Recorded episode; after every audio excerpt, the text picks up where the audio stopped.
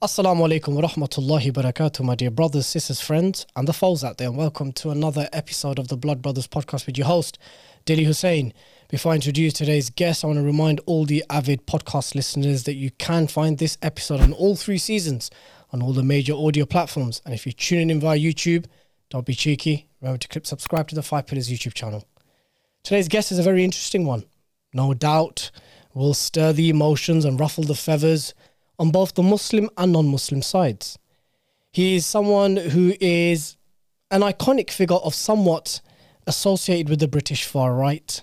He was the former youth leader of the British Nationalist Party and later the head of publicity. He is the founder of the Patriotic Alternative, and that's none other than Mark Collett. Mark, welcome. Well, thank you for having me here. It's uh, it's been a long journey, but I'm sure it'll be worth it. Likewise, I've, I'm, I'm thankful that you made the time and the journey from up north to come here. Well, as I said, I'm really looking forward to this. We've spoken a little bit on the phone. We have. We've spoken before the show, and we've had some quite interesting discussions off camera. So I'm hoping we can get into some of that and present our views in a constructive manner over the next couple of hours. Most definitely. I mean, the f- I mean, I knew of you. I remember the famous documentary that was made about you when you were with the like, I think it's still up on YouTube. That documentary still is, or bits of it still is. It's kind of strange because when you have documentaries made about you and you're quite young, you sort of look back on them and it's kind of a snapshot in time that everyone judges you on. And as you develop and you change over your life, people kind of refer back to that. And uh, sometimes those things can be a little bit misleading, and sometimes those things are prepared in a certain way. Uh, do you ever cringe at any aspects of it? Oh, of course I do. Of course I do. I I think that everyone would cringe at things they did in their early 20s when they're in their 40s. You know, I'm a very sort of different person in many ways because I'm 20 years older. You know, I've grown up, I've got a child now, I'm in a different phase of my life. And what you've also got to remember is when you're having a documentary made about you, those documentaries entail hundreds and hundreds of hours of filming to create a 45 Yep, to sure. 55 minute piece. So when a documentary maker is preparing that, one thing you learn over the course of being involved in a documentary is just how sneaky these people can be.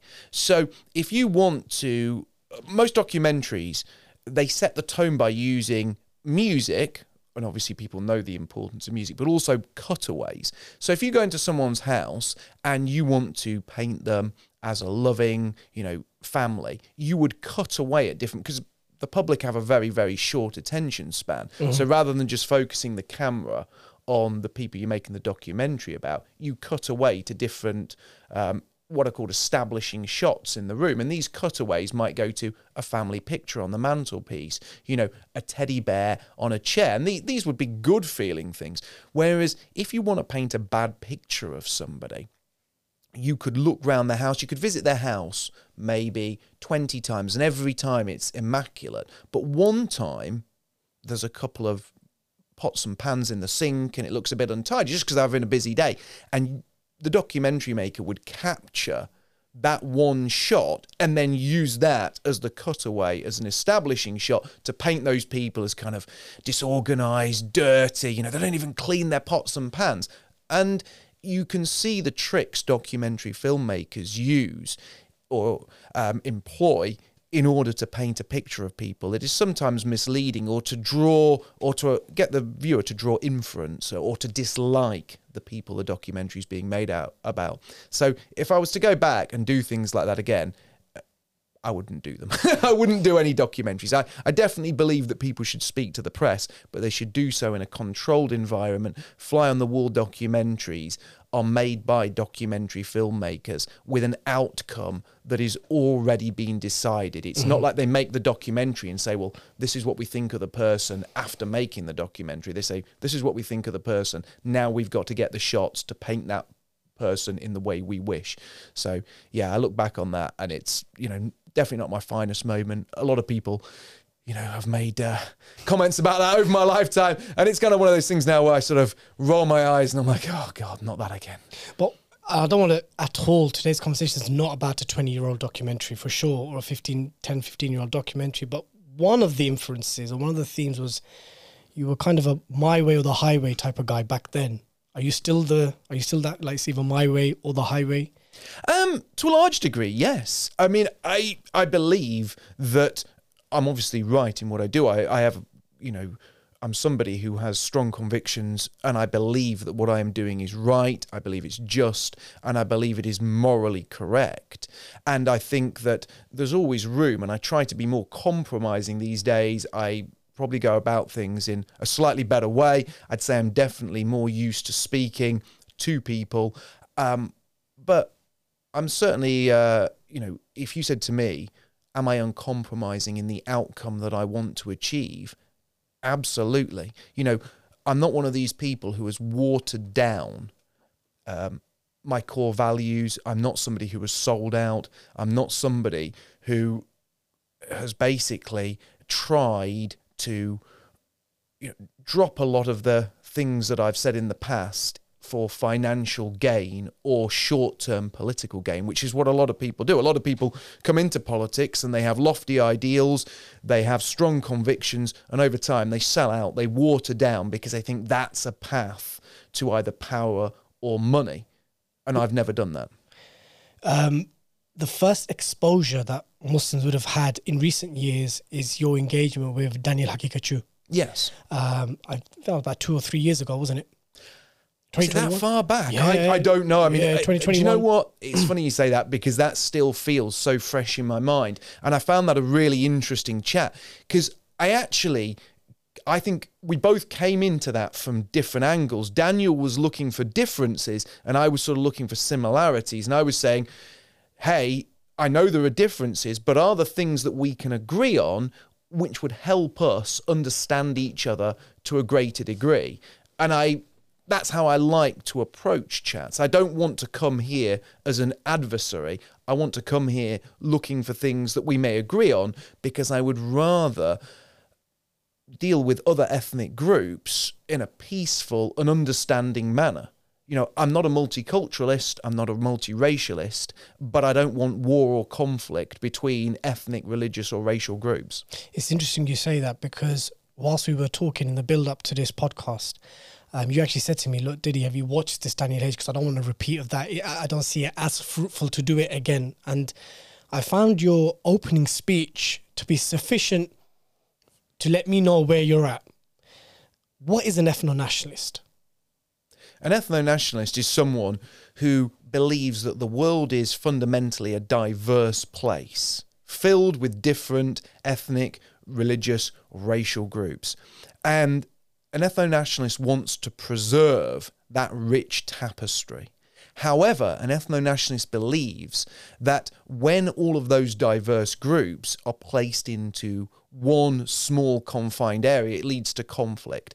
A way of talking about that in a very simplified term is that diversity plus proximity equals conflict. Why do you believe it leads to conflict? Why does Because it I have to lead to conflict? I think, well, historically, it does lead to conflict. There's, there's no debating that. If you look everywhere in the world where multiculturalism has been tried, where you've got all these different cultures, Modern multiculturalism. well, everywhere you look, whether it be in Eastern Europe, whether it be the Far East, whether it's Africa, even if you look at the example of Northern Ireland with Catholics and Protestants, multiculturalism has caused conflict. But I don't want conflict. I do not want conflict. I do not want people at each other's throats. I believe the world is a diverse place where different ethnic groups should be allowed to flourish. They should be allowed self determination to take their future into their own hands and develop in the way they see fit. So, not only am I against multiculturalism, but I'm also against sort of Zionist Western imperial wars that try to impose sort of the modern Judeo American liberal democracy upon other countries. Let me ask you this. Why do you choose your type of nationalism or tribalism to be one based on ethnicity? Why not religion? Why not something that could be more encompassing?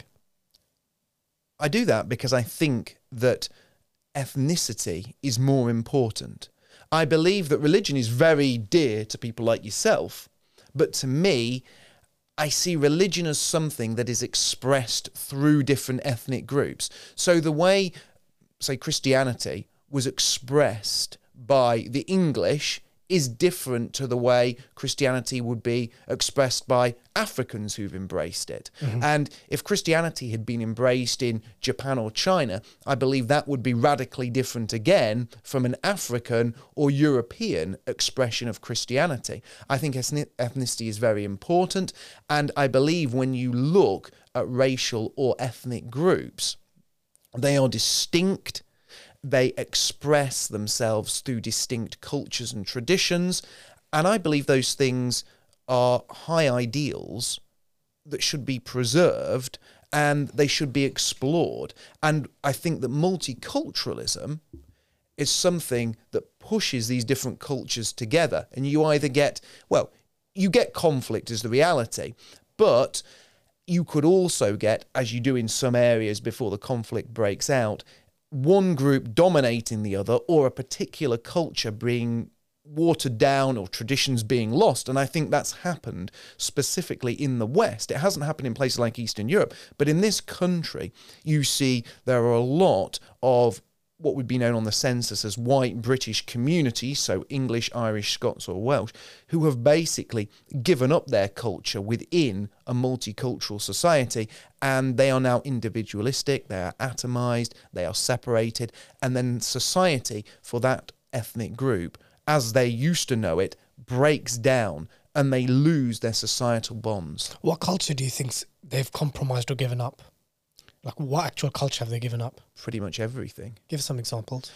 Well, I think if you look back, say to like the 1970s, just the 1970s, and you look at the miners' strikes, the miners' strikes were a perfect example of different ethnic groups around the country or different communities that were part of an ethnic group around the country collectivizing, fighting for something they believed in, and pushing back against the state. And those people were bonded because their culture was built around mining. So if you go to former mining towns or cities where mining was prevalent, mm. there was an entire sort of mining culture from the pubs, the street names, the cult, everything was steeped in that. It was all built around that. And when our culture was taken away from us, I think that was the last time you saw sort of an English, the English, as it were, as an ethnic group rising up against the state, fighting back against the state, expressing themselves as an ethnic group and standing together as communities. And when that industry went, those communities sadly fell to pieces. They lost what bound them. And those places then became what are now known tragically as sink estates. And I think when people do lose culture, that's a perfect example of how they do lose culture and what people become when they lose it. Who do you blame for the loss of that culture?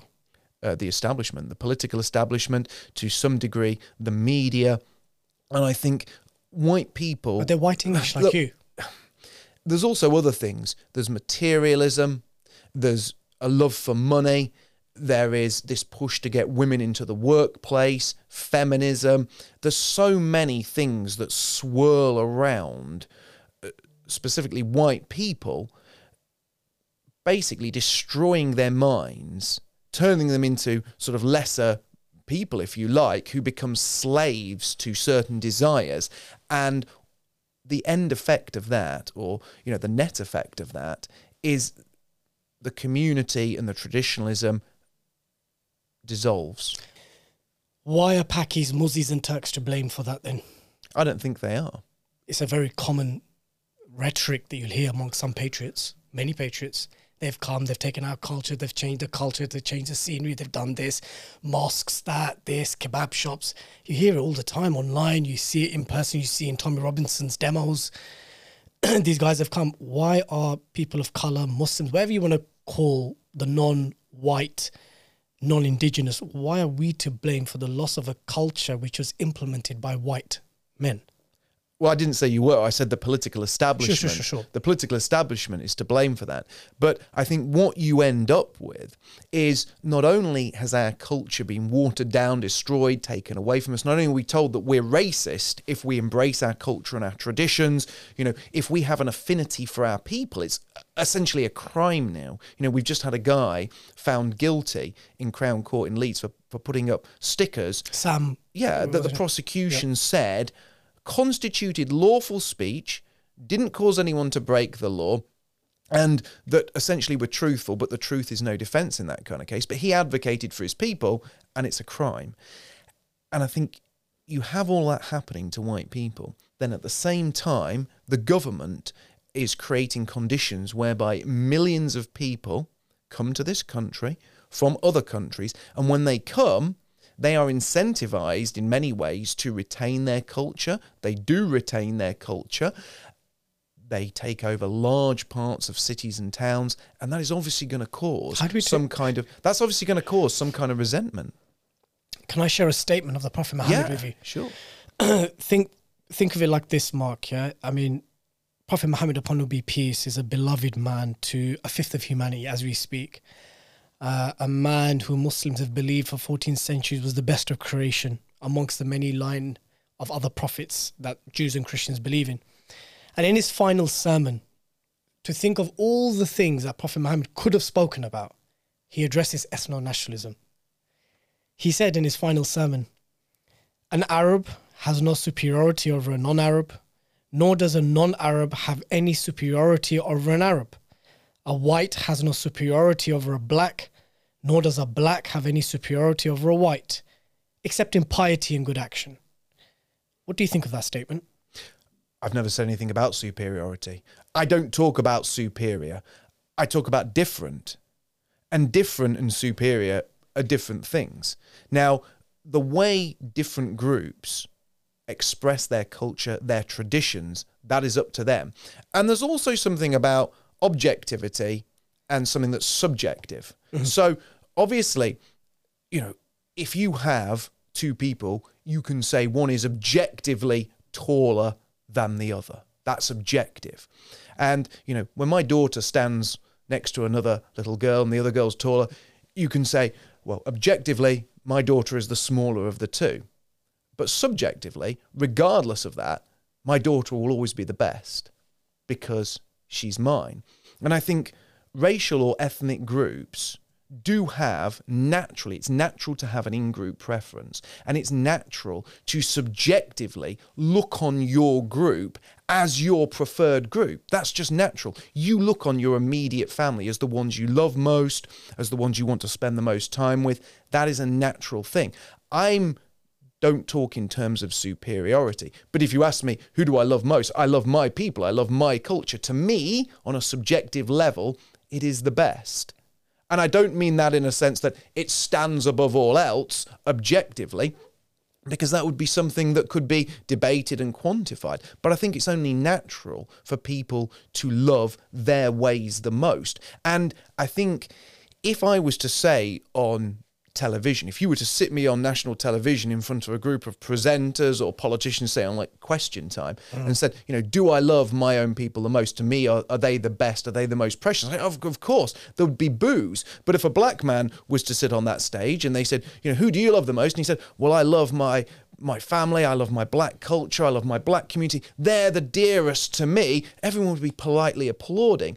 And I think what we're getting into here is this double standard, which I believe is leveraged against white people so that white people feel that they cannot express themselves, so they become deracinated, so they become fearful of even suggesting that there are differences or that they do have some innate in group preference. and I, and I personally don't think there's there's in principle an issue with that at all because you're absolutely correct that I'm not talking about the rightness or the wrongness of it, at least from an Islamic perspective, because I've just read that statement out from the Prophet Muhammad, peace be upon him. But naturally, human beings incline towards those who look like them, speak like them, eat like them, have the same religion, same culture. It's natural. We're human beings, it's a survival instinct. We gravitate and incline towards those who are like us. I get that. I guess what I'm positing to you is that and I'm not trying to exchange ideas here because as an ethno nationalist and as a pan Islamic Muslim, a white English Muslim is closer to me in this life and the next than a fellow Bengali, um, my parents are from Bangladesh, who's a Hindu or an atheist. Literally, that is my brother. That Englishman is my brother in this life and next. Our children can marry. We can eat each other's food without questioning is it halal or not. And that's my brother. That's my people in terms of priority first. Yes. Yeah. But would you regard the 312,000, according to the census 2021, 312,000 English, Northern Irish, Welsh, and Scottish Muslims as your people? That's difficult. I think they'd have a very different outlook to me. When I talk about my people, obviously there's an extended group of people who are my people, people who are from my ethnic group. But there are also people who are ethno nationalists. My primary group is people who are ethno nationalists from, you know, my ethnic group. What about white lefties and white Muslims? I think white lefties are definitely not people that I hold in high regard in the slightest. Do you hold white Muslim high? Um, I think, look, I think white Muslims are people. In an ideal world, I don't want white English men or women converting to Islam. I'll be honest. But. But I understand why it's happening. Why? Oh, that's a simple. That's that's that's one of the that's one of the simplest things you could ask me. I was actually talking about this on a stream the other night. I talk about Islam as being morally at the moment very strong. So if you're a white boy at school, so you're a white English boy and you're at school, what are the pressures on you? Well, if you're a white boy, you can be a racist, you know, xenophobic, hate filled outsider, or you can be smiled on if you're gay, transgender, come to school in a dress, adopt all that weakness, madness, and poison. So you've got hated outsider or smiled upon for accepting the poison. And if you're white and a white boy, and you say to people, well, why are we hated for this? Why can't I reject that? You're going to get a lot of hate. You're going to run into a lot of brick walls. But if you accept Islam, you can find a supportive, strong community that will tell you all of that's madness. You need to find a woman. You need to settle down. She needs to be a traditional wife. She needs to raise your children. You need to grow a family. And as a white boy, you're probably going to look at that and say, that has more in common with my natural feelings. That's got more in common with the way my ancestors lived than the way many modern white people live in a degenerate, atomized, materialistic, hedonistic society. So I think that white men, especially, are looking at the options. And if you become an ethno nationalist, well, there could be a lot of consequences. But if you go and accept Islam, you'll be more smiled upon for doing that. By But who? Who's going to smile upon them becoming Muslim? I'll tell you They- this. They can be labeled as Islamist radicals. No, no, no. If you if you become a Muslim, there are Muslim community centers, there Oh, are yes. mosques, there are support Oh, groups. yes. There is entire group of Thousands. people with in, exactly. So I'm Thousands. right. Entire group of people with in-group preference who celebrate their culture Sure, tradition. yeah. Okay, you know, I get and that. they are strong as a group. If you join an ethno-nationalist group, you don't have that. There are cultural institutions to back you up if you join an Islamic group. So I think one of the driving factors that is turning young white people to Islam is that the only other viable option to Islam is the degenerate madness. So people people go to Islam for a more traditional life. I want to share a verse of the Quran with you. I want to get your thoughts on it. God said, We created you from a single pair of male and female and made you into nations and tribes that ye may know each other and get to know each other, not despise each other. In your ideal ethno nationalist hypothetical worldview, will there ever be a chance of cultural exchanges Of course. and getting to know No, one another? course. Look, I, I want to be totally clear here. The world's a diverse place, and it's better off for being a diverse place.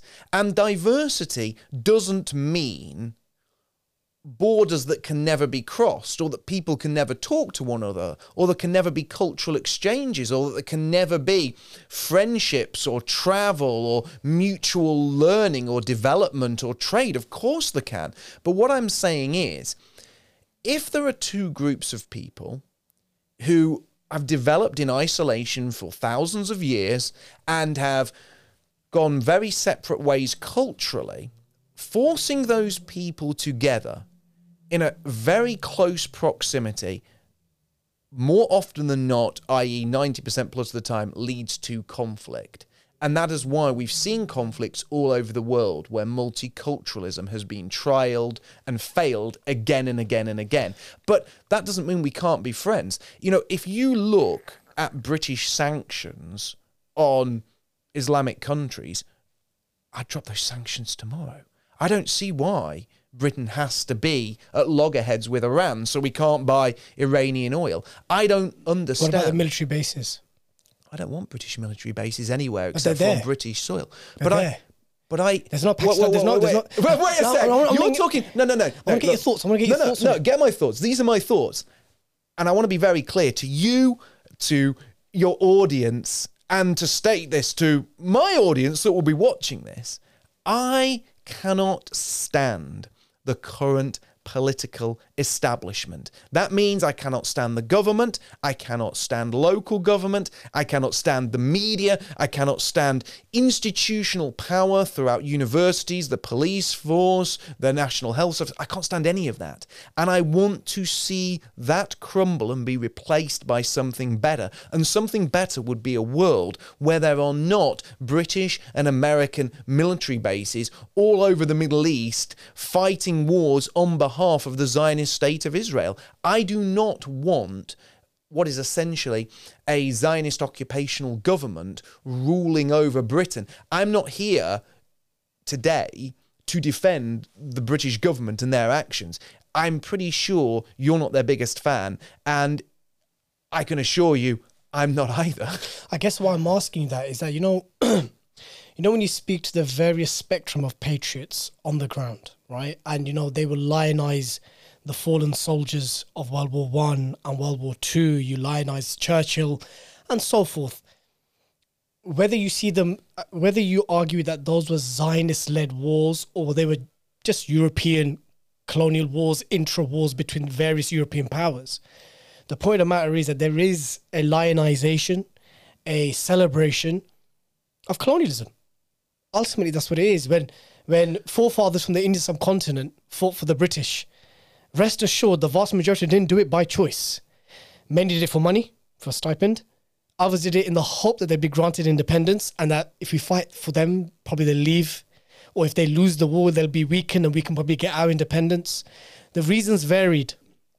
But what happened, and I'm bringing it right close to my personal family now, Mark.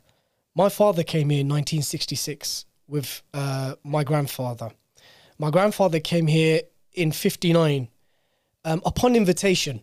Now, you can dispute what upon invitation means. What that meant was that there were opportunities that were granted to East and West Pakistan at the time that said that, hey, you know, there's employment opportunities here. Come. We need to rebuild Britain after World War. Many of our men have died. Um, unfortunately, a lot of women in the workforce. We want to take them back into the home. Uh, and we need you guys to come and do labor work for us. And we came. They came, not even to really stay permanently. They were called packies and curry munchers, and they were they were racially abused and all sorts. But they decided to stay. The money was good. The money was good because comparatively to the situation back home, back home, it was better. And then they had children who settled and went into the schools. What do you do with us? What do you do with us? I mean, as as as an ethno nationalist, the founder of Patriotic Alternative, what do you do with third and fourth generation Muslims that are the children of immigrants who came to help rebuild Britain? Well, I would offer a voluntary repatriation program that essentially gave people generous grants to leave this country. But that would be done in conjunction with us throwing off the shackles of the Zionist occupational government and making Muslim countries a safe place for Muslims. You see, I believe the vast majority of Islamic immigration is now carried out for two reasons. There are push and pull factors. The push factor is America and Britain have been used as, or their soldiers have been used as nothing more than mercenary forces on behalf of Israel. So we pound the Middle East into dust for no benefit of our own, because many times our guys come home either in body bags With PTSD. or with PTSD, with horrific injuries, and our communities are damaged. We gain nothing from this. And there's many people also in the Middle East who gain nothing from it. There are many men who die fighting against British and American forces. There are many homes. There are many areas that are completely flattened to absolute rubble. Many women and children die. There is starvation. There is famine. There is disease that then spreads in the aftermath of these terrible wars. And these people are pushed out of their homeland, they're displaced. That's the push factor. Then you have the pull factor, which is the British government will spend billions of pounds each year, then opening Britain's border, giving generous benefits to people who come here as either uh, asylum seekers or um, migrant workers. And what we're seeing is a mass movement of people from different parts of the world to the West. And when looking at the Islamic world, the majority of people who come here from the Islamic world, well, they're coming here because they have nowhere to live, because Britain and America have destroyed large parts of the Muslim world at the behest of the State of Israel and at the behest of Zionist plants who work here within the West to influence Western politics. And I don't think you can start unraveling the problems that your people face and that my people face without acknowledging the problems of Zionist control first. Why can it not just be the case? Let's put the Zionist element aside, and we are going to touch upon this in, in greater detail uh, in this conversation. Why can it not just be the case that this is the price that you pay for having an empire? Why why can't it not just be the case that this is the price you pay for imperialism? Um, because Zionists weren't really around when Europeans went over to North America or to Australia, and I don't know what your positions are in terms of how the Aboriginal people or the the, the native uh, it, were dealt with and exterminated or wiped out, whatever it is. The point is, they weren't Zionists back then. So, like, is it not just a case that having mass migration, having people come from countries that you've bombed, colonized, occupied, sanctioned, whatever it is, are naturally going to come to you, are naturally going to come to your continent because you've left their nations in shitholes. So they're going to naturally come to your countries. Some will come with a chip on their shoulder, like this is the least you owe us. Others will be like, we don't actually want to be here because culturally there is hostility here. Culturally, they're different here. Religiously, they're different here. But we're coming here because our situation is that bad in the case of Syrians and Iraqis and Afghans, right? Um, I'm just trying to understand that. But Syrians, Iraqis, and Afghans, that is completely Zio. That's that's part of the Zionist influence. You were talking about sort of historic colonialism. Oh, yeah, but, but I'm just, oh, okay. But, But I think the two are different. You have to you have to separate the two. Okay. You can't put historic colonialism in the same boat. What we're talking about in the Middle East is Zionist-led wars. And if you're talking about historic colonialism, anyone that's watched any of my long-form videos on the subject will know I was not a fan at all of empire or colonialism.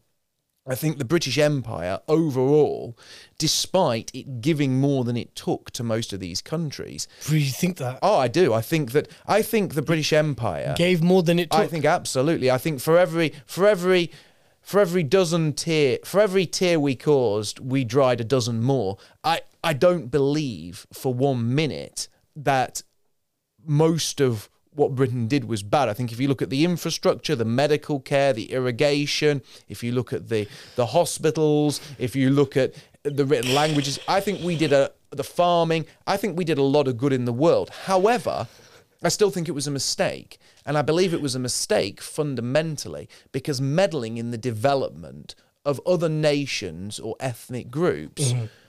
is something that will always end badly.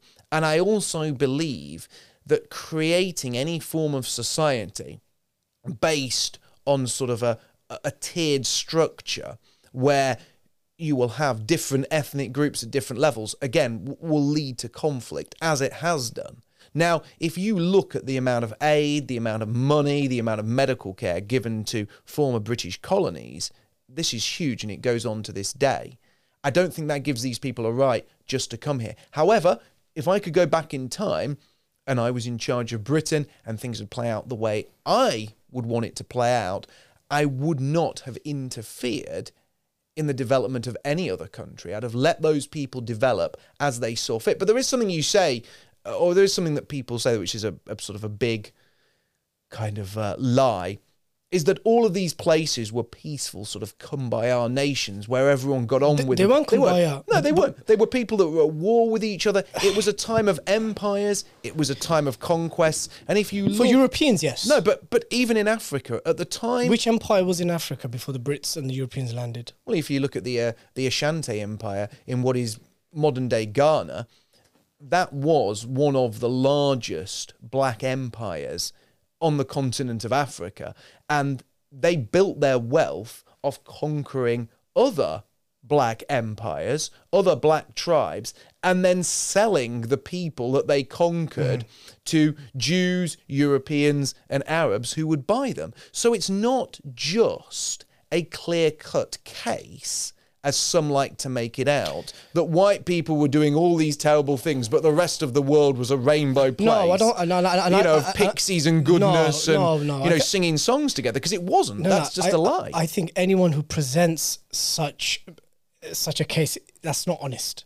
That's not honest. You know, what about the Arab slave trade? More, more, No, no. more blacks went to We'll know, to that. Arab nations. And what I'm saying is, the Arab slave trade had blacks, Arabs, Persians, Turks, whites, Romans.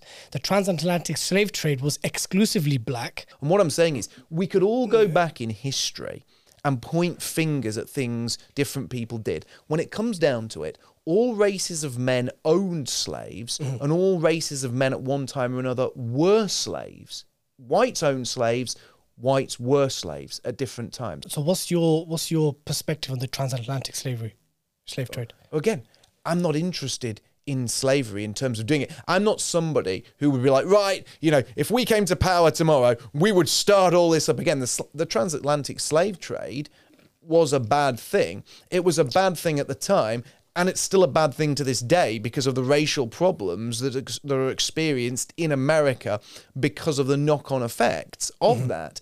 I don't believe that blacks should have been shipped out of Africa. I think the best place for Africa for, for blacks is in Africa. And I think blacks should be allowed to flourish amongst their own people, embrace their own culture around people like them. They should be allowed their in group preference. And you might say to me, well, what about blacks who have lived in America for you know, decades or a century or more. What about those people? Well, I think America's a complex situation, and there should be, um, you know, peaceful separation in America. And I'm sure I, I've heard many white nationalists in America who have said, look, you know, we would be happy, they would be happy for blacks to have their own state where they could live, you know, on American soil, but amongst their own people, taking their destiny into their own hands. So I think there's solutions to mm. these complex problems, but I think the problems are complex. And I think one of the biggest problems with these complex issues that we're talking about is that they're all blamed on white people. And that is a huge error to make. And that is an error pushed by anti white academia, which is disproportionately influenced by cultural Marxists who are, you know, largely Jewish. So there's a couple of points I want to just respond to, Mark, uh, for our viewers and listeners, both the Muslims and non-Muslims, right? You know, on the on the issue of historic ethno-nationalism, and that you said that look historically. Uh, Norway was a utopian until the Europeans arrived, and you know, and, and, and it would be wrong to depict. They weren't that. even utopian when Europeans Yeah, arrived. yeah, but I'm, but I'm saying that it would even be wrong to depict that. So anyone who does that is dishonest, right? But I will say this, and I say this with firm conviction, and the history books um, have testified to this. Non-Muslims, non-Jewish historians have testified to this. That the early Islamic Empire and generally Islamic civilization, um, it managed different races and ethnicities to live amongst each other far better than Europe did. And I explain to you how. Turks are ethnically different to Kurds. Kurds are ethnically different to Arabs. Arabs are ethnically different to the black man. The black man is ethnically different to the Berber. The Berber is ethnically different to the Bengali. But there was no ethno wars. There was people lived amongst each other, and the unifying thing was Islam. The unifying thing that kept them together and glued together. Yes, there was wars, loads of wars, wars, power struggles, sectarian wars, all of that. I'm not even denying that. Anyone who presents Islamic history as some some type of utopian faultless, it's a lie. But I will confidently say that we managed race relations far better because we didn't center it around ethnicity, we centered it around Islam and being Muslim. To the extent that when the Jews were kicked out as part of the Inquisition, and when they were regularly kicked out of Europe when they weren't in the favorable side of the kings that were warring, they came to Baghdad, they came to uh, Constantinople Istanbul, they came to the Muslim world where they lived in peace. Christians had their own courts in the Islamic world. I guess what I'm trying to say to you is yes, there's commonalities about what we're discussing today, but historically, and I guess we spoke about this before, that an ethno nationalist and a pan Islamic Muslim, whilst there will be overlaps for sure, uh, on points of traditionalism and stuff like that, and as well as the modern issues of LGBT, uh, women's role in society, and all that kind of stuff. Usury. Usury, sure. No, but Europe accepted usury. Europe accepted usury. Christian kings accepted usury. Prophet Muhammad banned usury from day one of Medina markets. And for over a thousand years, we banned and outlawed usury. European kings accepted usury. They used usury based loans and weapons to fight each other. So I guess what I'm trying to say to both our listeners and your side and everyone is that no civilization was a utopia ever, even remotely close to it. The very fact that you have penal codes and laws for crimes is a testimony that you can never have a utopia for Muslims in this life. But what I will say, and I'll and I'll say this again, that we feel that Islam and religion, but Islam specifically, managed to deal with all these different melting pots? Because you don't think that Arabs had issues with non-Arabs? No, no, of course you did. But but I think what you're saying here is slightly unfair because if you look at, say, Islamic invasions of Europe, the Islamic uh, dominance of Spain for many years, it, we didn't ethnically cleanse the Europeans out of Muslim Spain. No, you didn't. But you did enslave them and you sold them. but that was that was part and parcel of the life back then. But that's it. But that's exactly what I'm saying. Th- Things was, happened. It was complex. Yeah, it was and part of war what I what I believe now is you and I are never going to change what happened because it happened. You can't go back in time. You know, hindsight is 2020. We can look back and unpick things and say, well, this would be better if that hadn't happened and this should have been done differently. But what you can do is you can learn from history. You can learn from conflicts. You can learn from unfortunate historical occurrences mm. and ensure they don't happen again. And you can use mistakes and uh, historical occurrences to plot a better path towards a better future. And looking at history, looking at what's happened, looking at the mistakes of the past, I think the best future, as I said, is an ethno nationalist world. It's a diverse world where everyone gets their own space, but we don't live in each other's back pockets and we're not constantly waging war against each other. Now, in the past, war may have been waged for territory, it may have been waged for profit, it may have been waged. Religion. It, yeah, it may have been waged for a variety of different reasons. But now, war is largely waged for, well, it's largely waged by the Judeo American state for Zionist influence and for Zionist power. And this is something you and I have discussed, obviously, before this interview took mm-hmm. place. And looking forward, I do not want an American British empire. I do not want American British colonialism. I look at the colonial past. I don't think that was, you know, something that has resulted in a good series of events after that. Like after colonialism, it has not been on balance what has been best for Africa, despite the intentions of some of the people that I believe were good. It has not been good for British people. And when we say British people, let's look at what the masterminds of British colonialism did to British people. You know, whilst they were doing things in Africa, they were shoving little boys up chimneys, you know, imprisoning, you know, single mums and their daughters in workhouses, forcing children to crawl under, you know, machinery in mills where they got their arms torn off or were scalped. You know, the people who were in control of Britain you might argue treated people overseas badly. Well, I would argue they treated the white British working class just as badly here at home. You know, You know, capitalism isn't something that I endorse. I don't endorse capitalism or communism, and I don't endorse using people as economic pawns for profit. Part of my ethno nationalist belief is that we should work towards productive enterprise, and within an ethno nationalist society, we treat people as brothers and sisters within a wider ethno nationalist community. And I'm sure that you would say you would treat fellow Muslims as brothers and sisters as part of a wider Islamic community. So I think that would be a bit of a similarity. And you're obviously a Muslim, I'm an ethno nationalist. But in that sense, I think there's a similarity, there's a commonality. What's your thoughts on tens of millions of Muslims from, I'd probably even say into the hundreds possibly, but definitely tens of millions from Morocco all the way to Indonesia, as north as the Caucasus, as south as Tanzania, many of whom have expressed and continue to express a desire for a unified Islamic world. Well, as I say, I'm not a Muslim. I don't live in those countries. What's your thoughts on that? well, uh, I, I, Muslims wanting their I lands to be want I want people to live in their own ethno-nationalist nations where they can take their destiny into their own hands. And if that is their desired destiny I believe that is where they should take their people. And their people should not be impeded when they pursue their destiny just like my people should not be impeded pursuing their destiny. And if that's what those people choose and that is their will then I smile upon that. That's up to them. I don't want to stop that. I don't want to break people apart who want to be together. Are you a Christian yourself? I'm nominally a Christian, yes, but I'm that- not a Christian Christian nationalist. What is when you say nominally a Christian?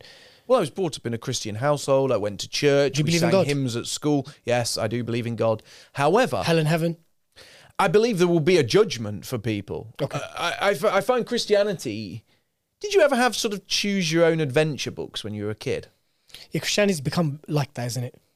I think Christianity, if you if you look at it, God basically says you've got free will. You choose your own adventure, and at the end of it, you're judged for the choices you made. Yeah. So you know you choose your own adventure. How you live your life is up to you. You have free will, and at the end of it, you are judged on those choices. And I believe there will be a judgment for people. I believe people live good lives, and I believe people live bad lives. Do you believe uh, you've lived a good life? I believe that I have done things within a moral framework that I believe is right, and I do my best not to stray from that moral framework. I try to live my life in a just and honest manner. I do not lie to people. I do not deceive people. I do not steal from people. I do not hurt people. I go about my life in what I believe is the morally correct way, advocating for my people in a lawful way. Would you say your morality is shaped by Christianity? I'd say yes. Um, I think I, brought, I was brought. Look, I'm 43. I grew up in a world where children sang Christian hymns, where we had nativity plays at Christmas. These things I actually cherish. I look back on those things now and I cherish them. You know, and we had a Christian morality, but back then Christian morality is different to what Christian morality is now. Christianity is an institution in Britain that has been warped, co-opted, twisted, turned on its head. So Christian morality Castrated, watered you, down? you can you can ke- yeah keep piling it on all of those things to the point where now I would say if you had a Christian uh, minister from when I was a little boy and you had a Christian minister now, those two would probably come to blows with one another. One would be calling the police on the other and reporting him for hate crimes. Because I would say that Christian morality when I was a child was mum, dad, children, a healthy family. It was nurturing children, protecting them from sickness and madness. You know, a group of patriotic alternative activists as we speak are out on the streets demonstrating against drag queen story hour. Now, I should imagine, you know, that drag queen story hour would probably be endorsed by many Christian ministers today. But back when I was a child, Christian ministers would have been appalled. They'd have been talking about that as an evil. And I think that every Western institution, unless somebody can point out one that hasn't been, has been taken over, perverted, warped, and turned against Western people, and that's a problem. So, yes, if you said to me, Do I have Christian morality? I would have to qualify that my morality is of Christianity of a yesteryear when I was brought up, not the modern, warped, bizarre, you know, perverted, almost satanic, you know, Christian morality that you see in the modern world. I'm thinking, I'm, I'm still kind of in my head wondering that once patriotic alternative have done their coup and taken over Britain and have paid me and my family two million pounds to leave. Uh, two million might be a bit steep, my friend. No, but, no, no, you no, know, but I like you, so we might we might be able to give you a little bit Okay, extra. okay, okay. But, but, but once you- you're still left with 300,000 or so of, of fellow white Muslims, what, what are you going to do with them? Well, Aren't they your brothers as well? look, Under there, your- there are the problem is as you further intertwine people and mix things up, undoing that mixing does become harder. And that is an interesting question. But they're going to marry and have kids and they're going to multiply, and they are I- as we speak. Look, look, these questions are very uncomfortable questions for ethno nationalists. However, that would be a discussion that I would find very interesting to have with, say, a white Muslim and how they felt they could work alongside ethno nationalists. Not going to deal with them like the Moriscos, are you?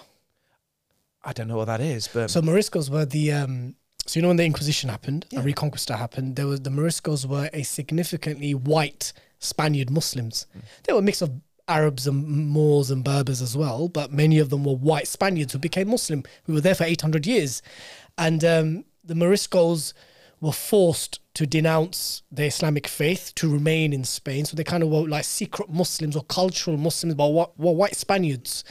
But even they were driven out. Look, I don't want to look.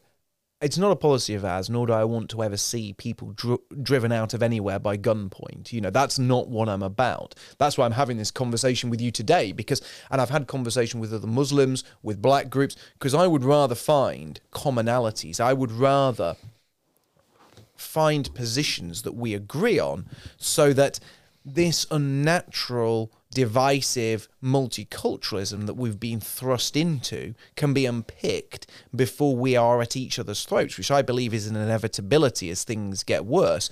However, in the Middle East, there is a growing ethno state, which is an ethno state built by Jews for Jews, but protected and funded by the West. And what I find the greatest hypocrisy of my time is that the people who drive multiculturalism in the West and extol its virtues do the very opposite for their people in the Middle East. So it is an ethno state for them, but it is the melting pot and the conflict for the rest of us. many from amongst the Jewish community, whether they're Zionists or anti-Zionists, would say that look, a lot of the stuff that Mark's saying is anti-Semitic conspiracy theories. And I know one of the subject matters I would like to talk about is why. But anti Semitism is a trick. And that's not me saying it. That's a quote from a prominent Israeli politician. I forget her name. I think it's uh, Shulamit Aloni. I might. You'd I'll- I'll- I'll- Go- Google it. I'll find the quote and I'll put it. Google it. Google it now. Google it now and see what she said because you'll be able to pull it up. Anti Semitism, it's a trick. We always use it to silence critics of Israel. Shulamit Aloni. Yes? She said that. She said. And what did she say? She said anti-Semitism. Anti-Semitism is a trick. That's it. That's all we got. It's, it's part of a longer speech. Yeah. But, um, Anti Semitism, it's a trick. We- Aloni. yeah, I was right. It's a trick. We always use it, she said. Why do they always use it? To silence criticism of Zionist or Jewish activity, which benefits Jews, but is not beneficial to others.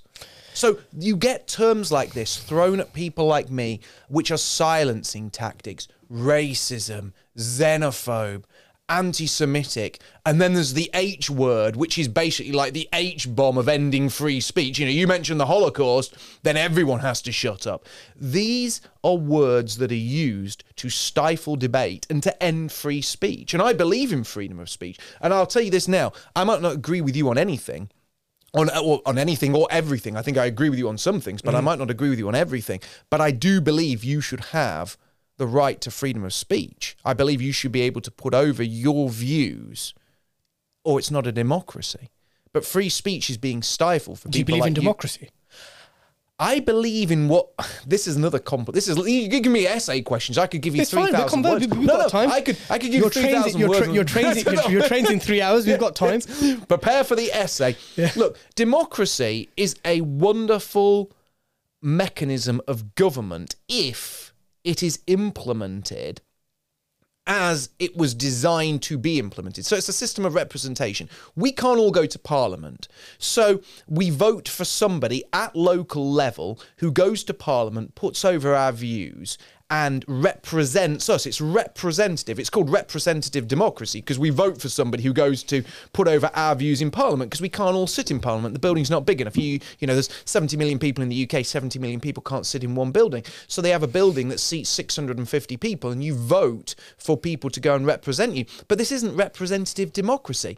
This is a two party oligarchy where both parties tell you what you should think, repeatedly lie to you, rule over you, and you vote for a lesser of two evils. And that lesser of two evils then rules over you rather than represents you. So modern democracy is a farce, it's a sham, it's a lie. Representative democracy, as it was devised, is something that would be noble and good, but it is very easily subverted and turned in to this two-party oligarchy that we suffer under. In currently at the moment, is there an, a democracy or a Western state which reflects what you would like a future Britain to model? I would say any country which has a media as we do or as America does can never be a democracy.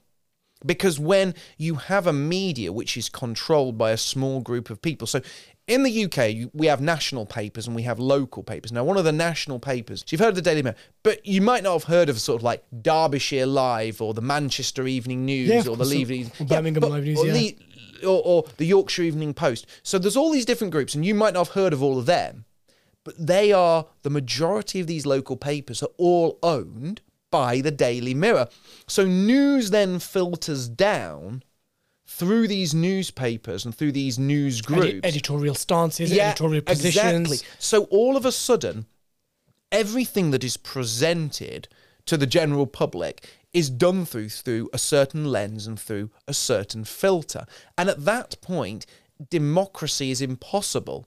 Because if everything that is being fed to you that you make decisions on is fed to you via a controlled source, you can't ever make your mind up. So if if if that's an issue with an oligarchy type based controlled media in a quote unquote democracy, would you prefer then a state run media? No, I believe in a free media. What does a free um, media look like? Ah, then? Oh, a free media was like YouTube in 2016. So when I set up my YouTube, well, I had a YouTube account for years and it had one stupid video on it. You, you're banned from Meta, right? Oh, I'm banned from everything, mate. I'm banned from everything. You can find me, by the way, on Telegram, Gab, Rumble, Odysee, and BitChute. But every major platform that has basically um, a monopoly, every monopoly platform. So really, YouTube is the monopoly video platform because it, it's sort of 90% of video views go through YouTube. Um, the next biggest is Vimeo, and I'm on neither of those. But anyway, YouTube, back in the day when I started producing proper political videos on there, was what the media should be like. The media should be a place where any man can have their say, where if somebody's words are popular, m- more people should be able to listen to them and engage with them. And that completely democratized media. So I had videos. So there's, there's me. I'm sat in my spare time with a PC, an old copy of Windows Movie Maker, nothing flash, not thousands of pounds of software, a Blue Yeti mic that I spent £99 on, and I'm making videos, stitching them together crudely with graphics in my spare time, and I'm getting a million plus views on some of these videos and knocking it out of the park. That's what a proper democratic media would look like that everyone can start a channel, use the platform equally, and if people flock to them, they flock to them. And if they don't want to watch them, they don't want to watch them. Then all of a sudden, YouTube shut down that democratic media. And now you go on YouTube and you look for a political opinion, and it's Sky News, it's ITV News, it's a BBC clip, it's something that's controlled, or it's one of a myriad of rubber stamped establishment talking heads that are basically allowed on the platform and are given sort of a YouTube manager to tell them what they can and can't say. And that would be a proper media platform. So when I was flying high on there, as were many others who banned, it's not just all about me. Loads of other people have banned. You know, people like the Iconoclast, um, people like Laura Towler, loads of people banned. David Duke, he had documentaries that were seen by four or five million people. You know, these are huge things, and people loved his channel, and then they took it down. So, what we're seeing here is that when we do have a democratic, free media where anyone can have their say and people choose genuinely what opinions they listen to. Do you want to tell the people who David Duke is? Uh, David Duke is a American politician. Klansman?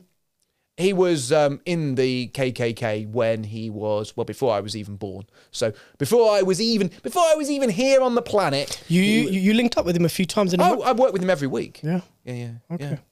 And um, look, is it is it not inevitable? If you watch the, uh, it was a Hollywood movie called Black KKK Klansman, and he's it's, it's about his uh, his No, sort of political life. Yeah. Um, isn't it inevitable, understandable that any ruling establishment, whether they're ethno nationalists, whether they're Islamic, whether they're Christian, whether they're atheist, whether they're socialist, if, let's say, a strongman ethno nationalist took over the United Kingdom, right? You've got your strongman leader, yeah? Why would he, AKA me. or whoever it is, yourself or anyone else, why would you allow why would you allow opposing views to cause uh, further turmoil in this in this in this nation that you've worked so hard to build? I'll tell you why. Why? Because it's very important to have people able to voice opposing views. You You've let- so- seen me so on your- debates, right? I, I I cut through people like a knife through butter, and that's because I'm speaking the truth and I know my points. If you are scared that what you are saying is incorrect, that's when you need to censor people. I'm not scared. I am absolutely not scared in the slightest of other people's opinions. When I de- debated people like Destiny, when I debated those four Jews at the same time, and I was just like debating them all, it was me plus these four Jews, and they were all blasting their stuff at me, and I was debating each and every one of them all at the same time.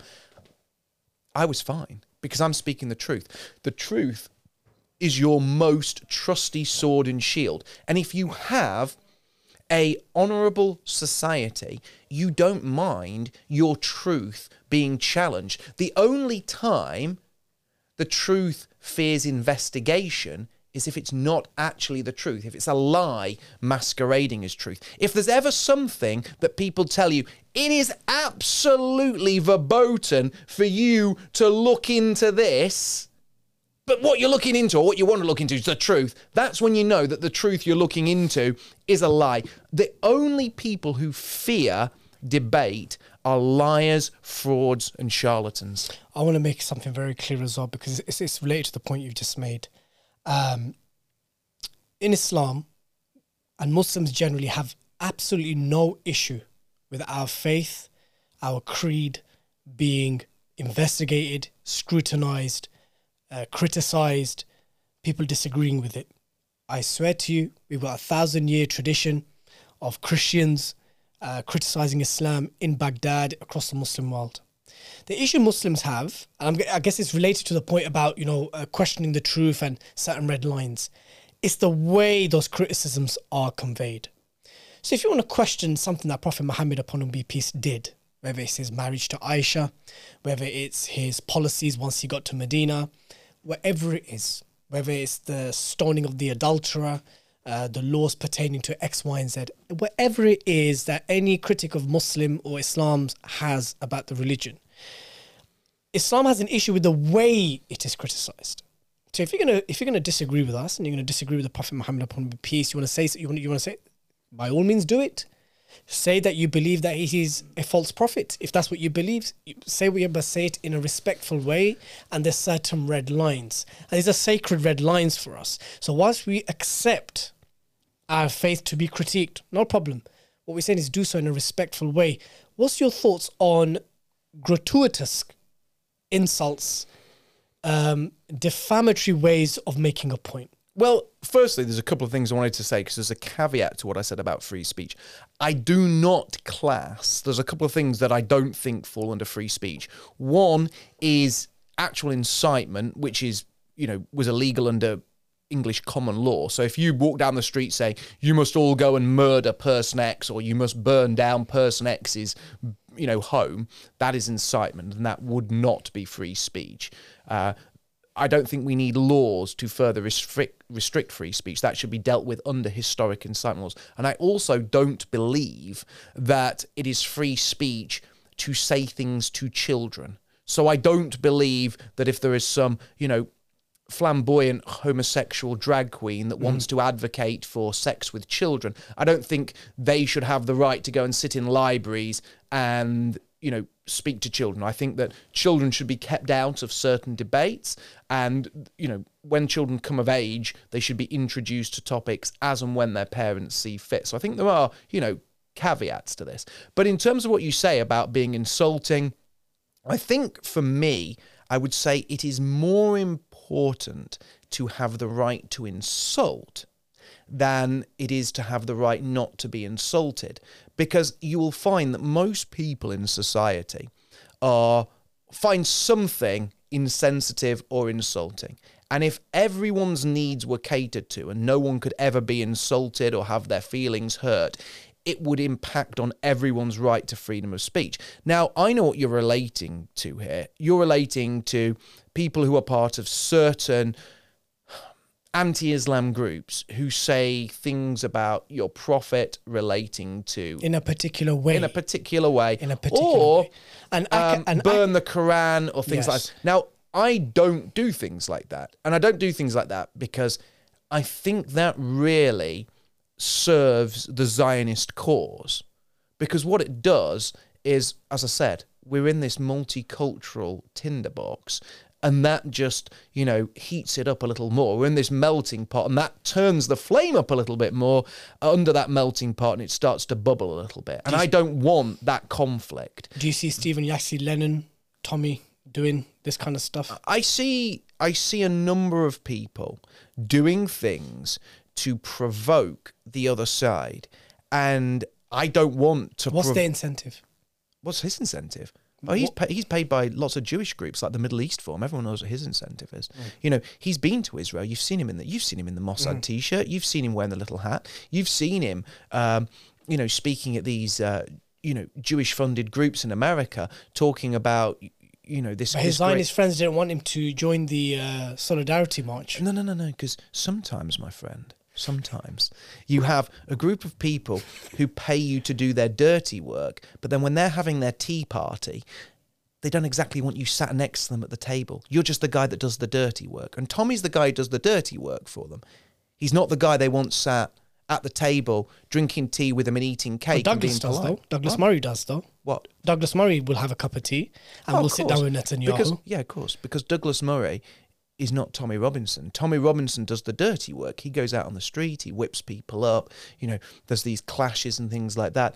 That's what he's used to. That's why Zionists pay him. He does that kind of thing for him. He, you know, Ezra Levant, Middle East Forum, Pamela Geller, all these people, that's what they use him. But I do note, I have seen people in other countries burn the Quran, do things like that. I wouldn't choose to do that myself. I think doing things like that heats things up, and I prefer to come and meet people like yourself, find commonalities and find ways to peacefully unpick the multicultural mess rather than make things worse. And I think if a lot of Muslims, so say every Muslim in Britain had to watch this and was watching it now, and this was a live production, Muslim meets, you know, Ethno nationalist. you know, white ethno nationalist, and I think most of them would be saying, well, this guy talks some sense, this guy talks some sense. This is a productive conversation. You know, and I said to you clearly before I came here, I didn't want this to be like Tommy meets Muslim, where we're screeching at each other and there's my team are holding me back, your team are holding you back. That's not productive. That's not going to help. How do you think this conversation has gone so far? I think it's been productive. Good. And when I had the conversation with Daniel, I thought it was productive. When I met uh, the black group in London, it was productive because that's what I want. I would rather have. Look, if people can't have conversations like this, that's when problems start to arise. There's a lot of people today who feel that they can't express themselves in the UK.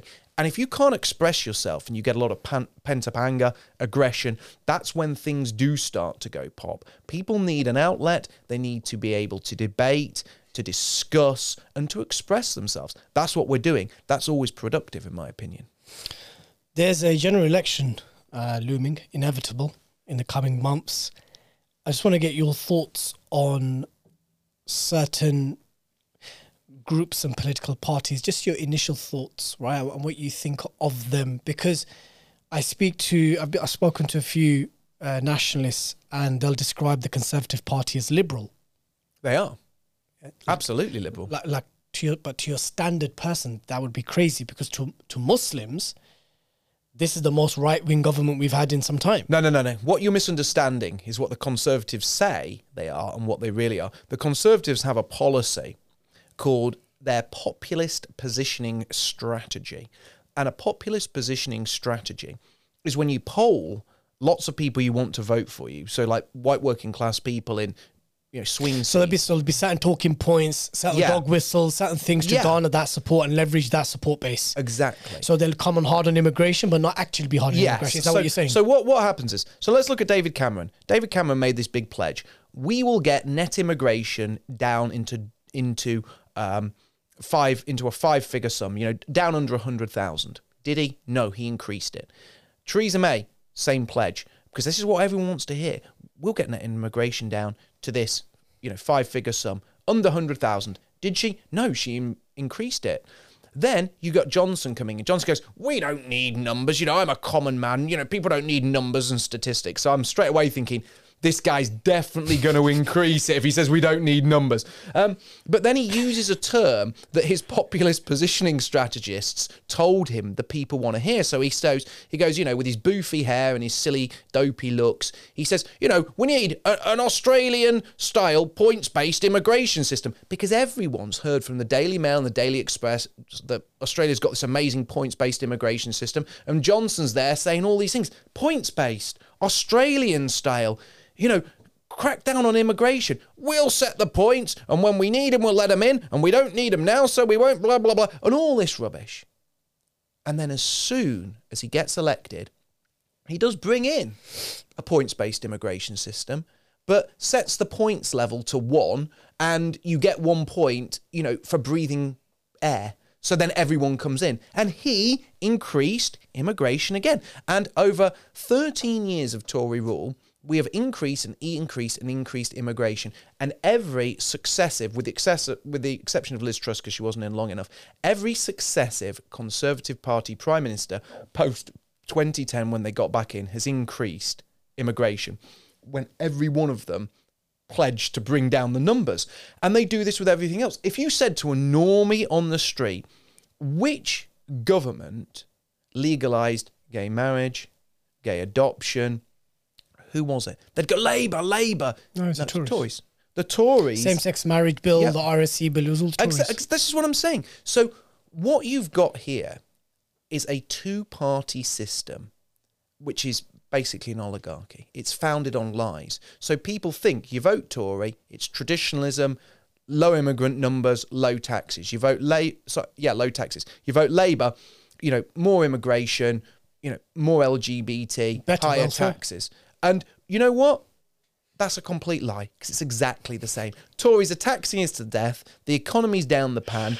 You know, migrants are coming in at an unprecedented level, and kids are being indoctrinated in schools that they should, you know, get a sex change. This is all happening under a Tory party government. I mean, just the other day, I posted a li- I posted something on my Telegram about uh, an immigrant from Iran. So, and I admire Iran for this, by the way. Before we go any further, I'll just say um, I admire Iran for this. He was on the run because he'd been found guilty in Iran of rape, and they wanted to execute him. So because so he's a rapist who's come from Iran, and the Iranians want to execute him. So he comes to Britain and says, "Look, I've done this crime. You know, uh, you probably don't like me for that, but they will kill me." So the Tory government's Home Office says, "Right, let him in." He then rapes a woman in Britain. So people say, "Well, we need to be deported." He goes in, you know, in front of a deportation council. They said, "We can't deport him." Because the Iranians will kill him. So he stays. And this is all happening under a Tory government. This tough, you know, law and order, anti immigration government. It's not. It's all a lie. It's the same. They're all taking us to the same place. Reform? They're, reform as a party are essentially a toothless tiger they will do very little, if anything. They're what I call a safety valve group. So they're a group that when people get really angry, they say, Who are we going to vote for? Well, I'm not anywhere anymore because I'm not on YouTube, you know, I'm not on any mainstream thing, but reform will be put in front of them. Oh, yeah, Nigel Farage reform. No. They will just maintain the status quo. They're there so that people can sound off. It's what we call a safety valve organisation. I think Britain First doesn't really have anything of a national profile in terms of being able to stand elections. So if there was a general election tomorrow, I believe. No, I'm asking just your thoughts on, on the. No, no, no. Yeah. Well, just your uh, thoughts, not even not on them actually winning anything, to be honest. well, no, but that, has got to be a function of this. Yeah. Like Britain First are a registered political party, but if there was a general election called tomorrow, you know, the Tories would fight every seat, Labour would fight every seat, the Lib Dems would fight nearly every seat, the SNP would fight every seat in Scotland, and Reform would probably fight I think, between 400 to 650 seats. So they are a major player. You know, they are sort of the UKIP successor party. Yep. You've got to remember, UKIP got over 4 million votes one year. So that's a major player. But I think they are there as a safety valve because really they are very close to the Tories. And whenever they're actually asked, you know, about whether they're going to grow some serious teeth and do things, they always sort of fall in line with what the media want them to fall in line with, so they get, you know, newspaper coverage. Because you know, if the media pull out that big stick and say you're going a bit too far, these safety valve parties do fall in line. What about British Democrats? The British Democrats, they're a, they're a small party. They are registered with the Electoral Commission. But again, you're talking about parties now that if they were to stand seats, they would stand one or two seats. And for them, it would be a victory if they got 5% and get their deposit back. I was talking about parties that will stand what I consider a significant number of seats, which is more than half the parliamentary seats. You know, the British National Party got to the point where they stood 340 seats, which was half the parliamentary seats. If these sentiments are genuine, I mean, if you're saying anti immigration sentiments, even anti-Muslim sentiments, um, anti-LGBT sentiments, if these sentiments are real grassroots and it's in the hearts and minds of many white patriots, why wouldn't they vote for these parties? That's an essay question, and I'll try and sum it Why do they vote for I, I, can, I can give you an answer. I can give you the answer. Because we have a number of problems in this country. One is the media. Now, the media gives m- massively disproportionate coverage to the two it's main brainwashing parties. conditioning. Yeah, bra- brainwashing, brainwashing and conditioning. conditioning. And we live in a two party system. Now, a two party system creates a, th- a certain thought process where you don't really vote for the party you like the most. You vote for the party you dislike the least, which is a different thing. So people say, I'm absolutely sick of the Tories. We've got to get them out. Vote so who Labour. are we going to vote for? Well, Labour are the most likely to win and the most likely to force them out. So I'm going to vote Labour. So what you see post Second World War. So since 1945, we have seen this endless flip flopping Tory Labour, Tory Labour, Tory Labour. And we're about to go back from Tory to Labour because that's how people vote. And immigration is a massive draw because when Theresa May stood at the second to last general election, she came in on a few wishy-washy things. That that's the one where she formed a coalition with the DUP. That one, that election. Yes, Yeah, yeah. and she really, really messed things up, and Corbyn made great strides. Massive. Then Johnson came in, And smashed Corbyn. he absolutely 80 seat majority. Yeah. Now, this isn't a record majority. The record majorities are really what you would call your Thatcher majority and your Blair majority. And I think they were about 170 seat 170, majority. yeah. They're massive, Massive. majorities. But the reason the Johnson majority was seen in the same light as those, it was because it was 10 years of Tory rule. For somebody to get a majority After like that after 10 Yeah, years of their yeah. party being, you know, people were like, well, you know, this is bigger than the Cameron majority. This is bigger than the May majority. You know, he doesn't need to go into coalition like they had done before with the Lib Dems and DUP. He smashed the red wall and he did it by hammering home this I'm a normal guy. I understand what you think. I'm going to crack down on immigration. I'm going to use all my populist positioning strategy phrases on you and the public for it. And what you've got to understand and what your viewers or listeners have got to understand is when you're thinking of the public, you're uh, you're a religious man, obviously, but I'd say you're a highly political man too. Yes. you understand. we don't differentiate between the two Muslims. Uh, v- v- yeah, I, I yeah, I could have guessed that, Yeah, but we don't differentiate yeah. between the two. So you guys are all highly political, or the people watching are highly political, but most people at home aren't. So if you said to guys on the street, "Are the Tories an anti-immigration party?" Your average Tory supporter. Who's not really that political, but goes and votes maybe once or twice every five years, maybe once in a council election, but always votes every general election. They will go, the average yeah, of course they are. We, we're going to stop them coming in. And you speak to the average Labour voter, and the average Labour voter, oh, of course they are. They're basically like Hitler, but with a blue tie. Oh my God. And these people have this bizarre view of politics, which is informed by the media. And then you realise, it's just this Punch and Judy show. It's all smoke and mirrors. It's all the media telling people, you know, what they should think, and then these two parties coming forward, red, blue. But basically, there's one guy behind the scenes, and he's got, you know, a Keir Starmer hand puppet on one hand, you know, and he's got a Rishi Sunak hand puppet on the other. You know, it's Labour, Tory, but it's being controlled, By all controlled. Jews? Oh, I think I would say the Zionist control of British politics is at an unprecedented level to the point where these people, as in the state of Israel, openly bribes elected officials in this country, and it's all allowed because it's Israel. So As there was a great as doc- does- as does AIPAC.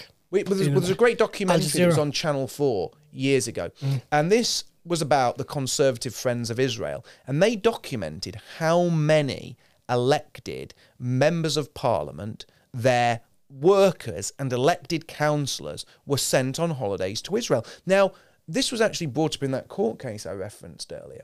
And the prosecution asked uh, my friend who was on trial, what business is it of yours where conservative officials holiday? As if it's a stupid question to ask. Well, I'll tell you this if the majority of the Conservative Party were all holidaying in Russia and Vladimir Putin was paying for it, people would care.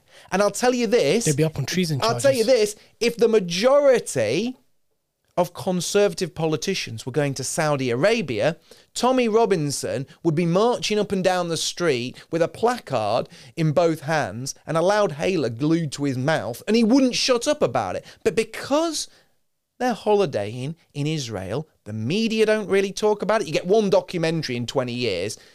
People are silenced for talking about it, and all these big names on sites like Twitter, mm-hmm. YouTube won't talk about it, and there's never anybody allowed to raise questions in Parliament about it. Now, if you were a dual Russian citizen, they'd be asking for your finances to be gone through. If you're a dual Israeli citizen and somebody says, well, can we have a look at who he's really on the side of? Oh, again, anti Semitic, shut it down. Let's talk a bit about patri- patriotic alternative. I quite like what we were talking about a second ago. Is there nothing more? No, no, no, no, because it's kind of linked because it's an alternative. Your organization's called the Patriotic Alternative. It is. So, so what type of alternative? How are you? How are you an alternative to those said organizations? Are you We're an alternative because we speak honestly about Zionist power structures. I mean, look at Liz Truss. This is the other thing I wanted to bring up before we moved on to this. Do you know how long she was prime minister for? About uh, 40 days. 40 days, yeah. It's the shortest ever tenure of a British prime minister. But do you know what what was the one proclamation she made during that time? She stood in front of the Conservative Friends of Israel and declared that she was a Zionist. Oh, yeah, yeah, of course. So the one thing that the short, you know, if you put a conservative prime minister in power and told them that they were only going to be in power She got for to a meet the day, queen. She got to meet the queen as well. for a day, I'll tell you this now. They would manage to tell the world in that day That they were that they were a Zionist. That'd be the one thing they would want to get out that they were on the side of Israel. That is how subservient the British state is to the state of Israel. And many British prime ministers, before an election, all have to go and bend the knee to the British Board of Deputies. They all have to go and meet these powerful Jewish power brokers declare their adherence to the state of Israel. And it's the one reason why Jeremy Corbyn was never given a fair crack of the whip. Because What, what do you think of Jeremy? I don't think we'd get on on everything, but I think we absolutely would agree on Zionist power and on the despicable treatment. Would you have been better for the? Would, would you have been better on the work for the working class white you know man than, than Boris? Do you know what? I'll say this. Your actual, would say- your council estate standard white say person this. I'd say struggling, making ends meet. I don't know. I don't know. But I'll say this. If you said to me, who would I rather have dinner with? You know, if I had a button and it said you can have dinner with one of them, they're both sat in seats in front of me, and I push a button, and depending on the button I push, one of them drops down into a bucket of slurry and has to swim swim out of a, a bucket of sewage, and the other one gets to come and have, you know, steak with me at a nice restaurant. I would put Johnson in the bucket of sewage and I would have dinner with Jeremy Corbyn. And the reason being, I think generally they'd both be bad for the UK. But at least Corbyn is honest about his intentions. So you had a very, very, uh, well, it was an awful run into the general election where Johnson got elected. So you'd have the Daily Mail say, hey, Corbyn, what do you want for immigration? And Corbyn would openly say that he wanted an open door, welcoming system that brought in migrants from all over the world. And everyone was going boo, hiss, and throwing tomatoes at him. Well, that was an honest answer. Johnson said, well, we're going to have this Australian style points based immigration system that's going to cut immigration. He was lying. And I would rather sit with an honest adversary than a lying creep who wants to put a dagger in my back but is smiling to my face to win me over. And I think Corbyn was at least honest. And that is the best praise I can give to him. He was an honest politician. And you don't get them very often. Patriotic Alternative was described by the Times as the largest far right group in Britain. Yes? Um, what is the membership numbers, if you don't mind me asking? I don't give out membership numbers, but we have around 18,000 people signed up. Where's your strongest base? Our strongest base at the moment is probably in the north of England. Any Muslim members? Um, we've ha- we do have non-white members. I don't know if we have any Muslim members. I, I you know, generally speaking, when people come to our events, we do have Muslim supporters and we do have Muslim people coming. There are people who come to our events who are of different racial groups, and I know of at least one Muslim. I don't know if he's a paid-up member, but he does come to our conferences. And what are you prov- what are you offering the people of Britain? We're offering genuine conversation. We are offering genuine policy and we are offering genuine openness in discussing the Zionist influence, which is causing many of the problems that we've been discussing today. And no other group does that. There is no other group in Britain which will talk about these things. We are very active on the streets, we have great social events, and we are not a registered political party. Our Do you plan to be? we point? want to be, but our focus, our overriding focus is on building an ethnocentric community of like minded people who want to enjoy each other's company and who want to basically revel in their in group preference. So you have many community groups for Muslims. There are no community groups for white Britons. We are a community group for white Britons. We advocate for our rights, you know, l- legally advocate for our rights, and we hold a range of different events. You know, some of which are political, some of which are social. And we allow people to speak honestly about the Zionist problem. And since the outbreak of the conflict in occupied Palestine, we are the preeminent ethno nationalist group which opposes the genocide of the residents of Gaza. Patriotic Alternative. Do you plan on registering soon? Yes, we've we've tried numerous times. We are constantly stopped from registering by the Electoral Commission, which every time we try, they tell us there's one more thing that we have to alter on our registration. We alter it, then it's one more thing. And the things that they come up with are so petty and ridiculous. So there's the V in our logo is a stylized tick. So it's stylized to look like a tick. They said we couldn't have the logo because it looked like a tick, and that might fool people into thinking they had to tick the box next to our logo. Ridiculous. Then they said, when we remove the tick and just put a V, they said, oh, well, now it just says patriotic alternative. And we were like, yeah. And they said, well, that's not a logo, it's just two words. I says, well, there's lots of words that are logos. Tesco sainsbury's you know uh, and they were like oh no no but we decide that's not a logo. So we're like okay. So then we did a stylized pa and then they said well that's now just two letters. And i said but look at all these other parties that just have an abbreviation. Says yeah but we don't believe you're well known enough so then we brought forward dozens and dozens and dozens of newspaper reports that abbreviated to us PA. They said, we don't care. It's, it's our decision, not the press. Okay, then. So then, once we'd done all that, we looked down other political parties, which are much less well known to us, just using abbreviations in plain text, no stylizing, all let through. There is a conspiracy from the Electoral Commission, and we've done a freedom of information request that shows that the Home Office and other powerful campaigning groups have written and lobbied the Electoral Commission to not pass us, even though what we do is lawful. We are under attack all the time for simply advocating the way we do, because we are the only group in Britain that advocates for the rights of the indigenous people of these islands, whilst at the same time speaking out against the Zionist power structure that stifles our rights and freedoms.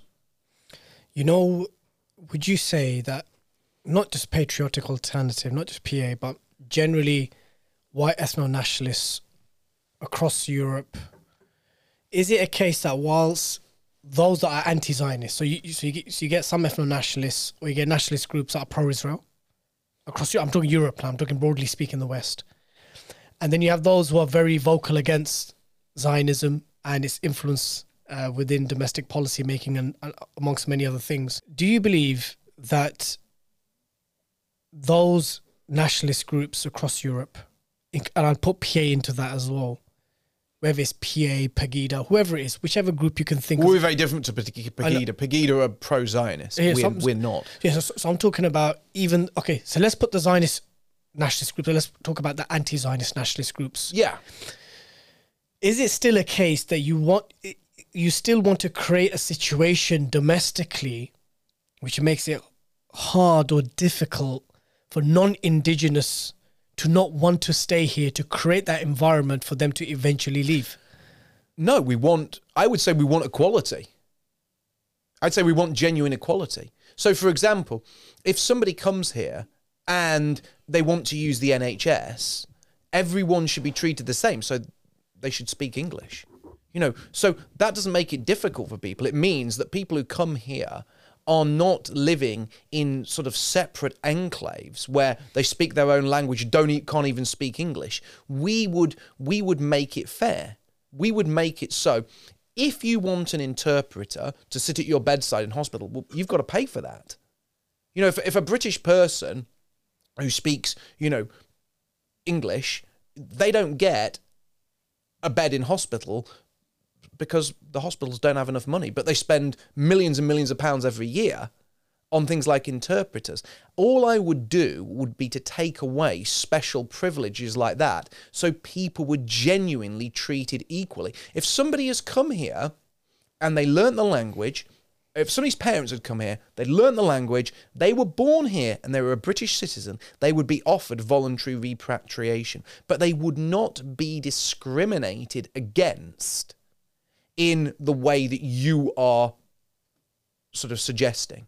So just just for on record, patriotic alternative isn't working towards creating an environment which makes it undesirable on a grassroots level. We we believe that many migrant groups are given preferential treatment in this country, which creates a system whereby indigenous people are treated as second class citizens. Do you think Muslims are treated? I think in some cases Muslims are treated preferentially. Like- Not in all cases.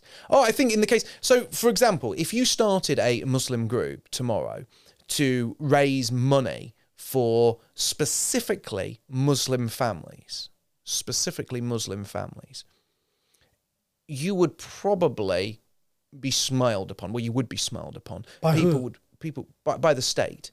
But if a white group, say like a white English group, set up uh, a charity tomorrow, which was for the white English, and said, "Look, we're raising money for white English families who are in need," they would get a letter from the Equalities Commission saying, "Hey, you can't do this. This is discriminatory." So what I'm saying is, at the moment, ethnic groups within Britain are allowed in group preference and self determination if they're non Indigenous. So there are black community centres, Muslim community centres, there are charities to help black people get university places. If I tried to start a charity tomorrow called the you know, white working class university, you know, degree protection scheme to ensure that white working class people were represented at university, that would not be allowed. Uh, wouldn't that be the case? I, I'm just playing devil's advocate here. Wouldn't it be the case that the reason why there are black specific groups, faith based groups, is because they are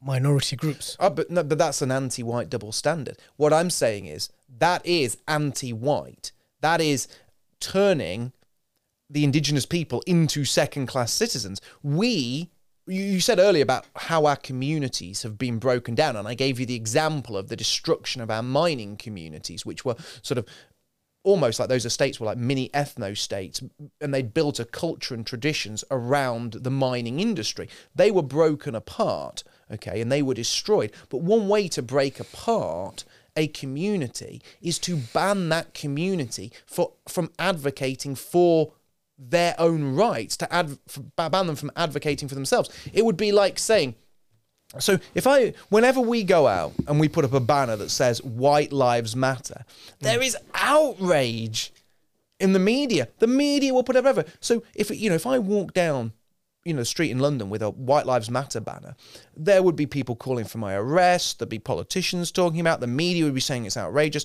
If a black man did that with a Black Lives Matter banner, that would be smiled upon. The same politicians that were calling for me to be arrested would be falling over themselves to go and shake his hand.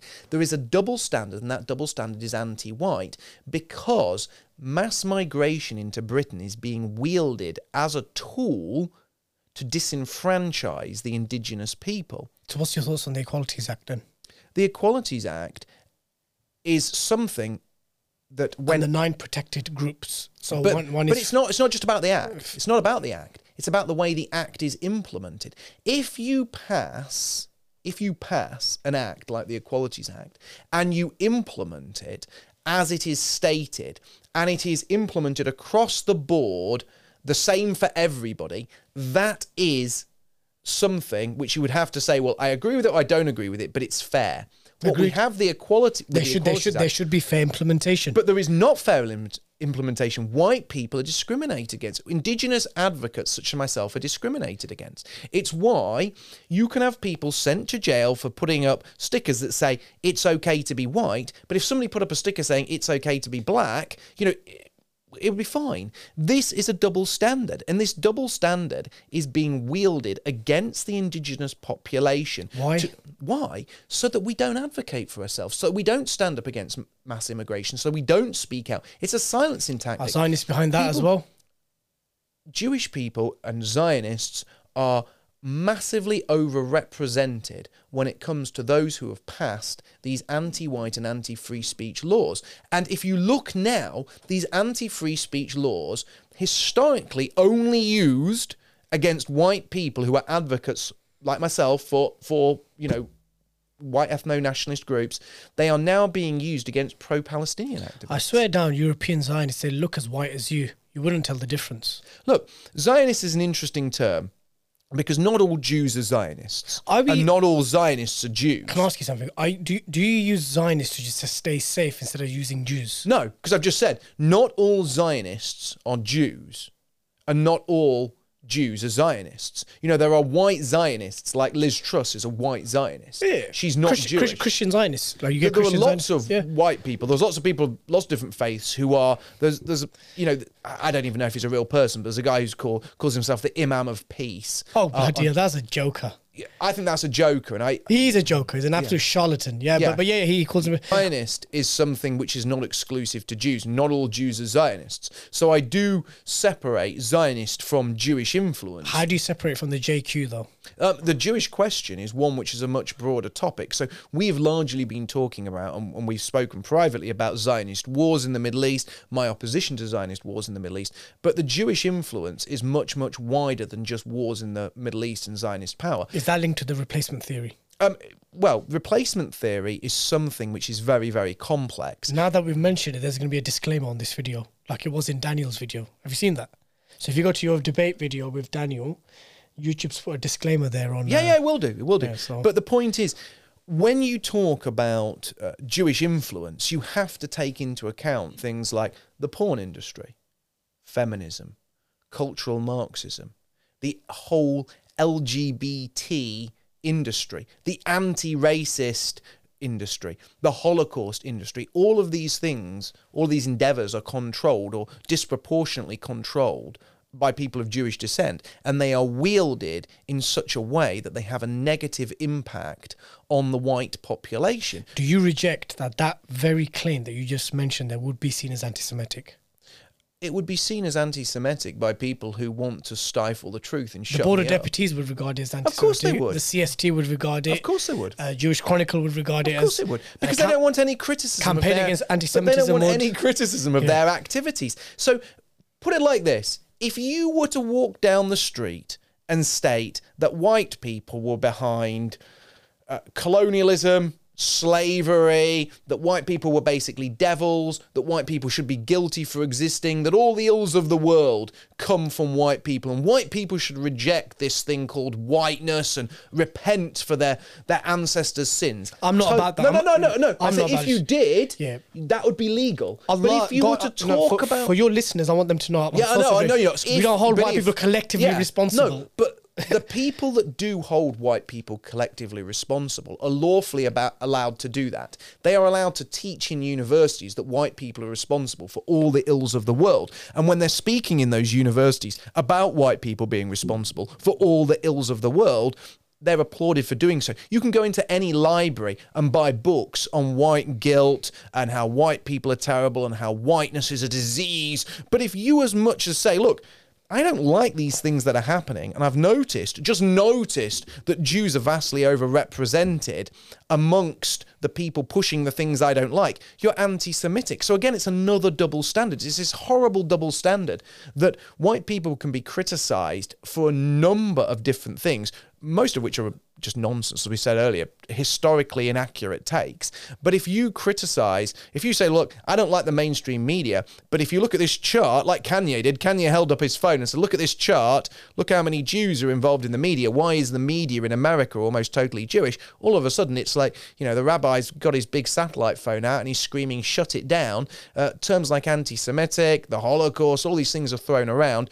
And people, you know, basically kicked off every mainstream media platform. They're kicked off all the social networks. They're not allowed to say. They're criminalized.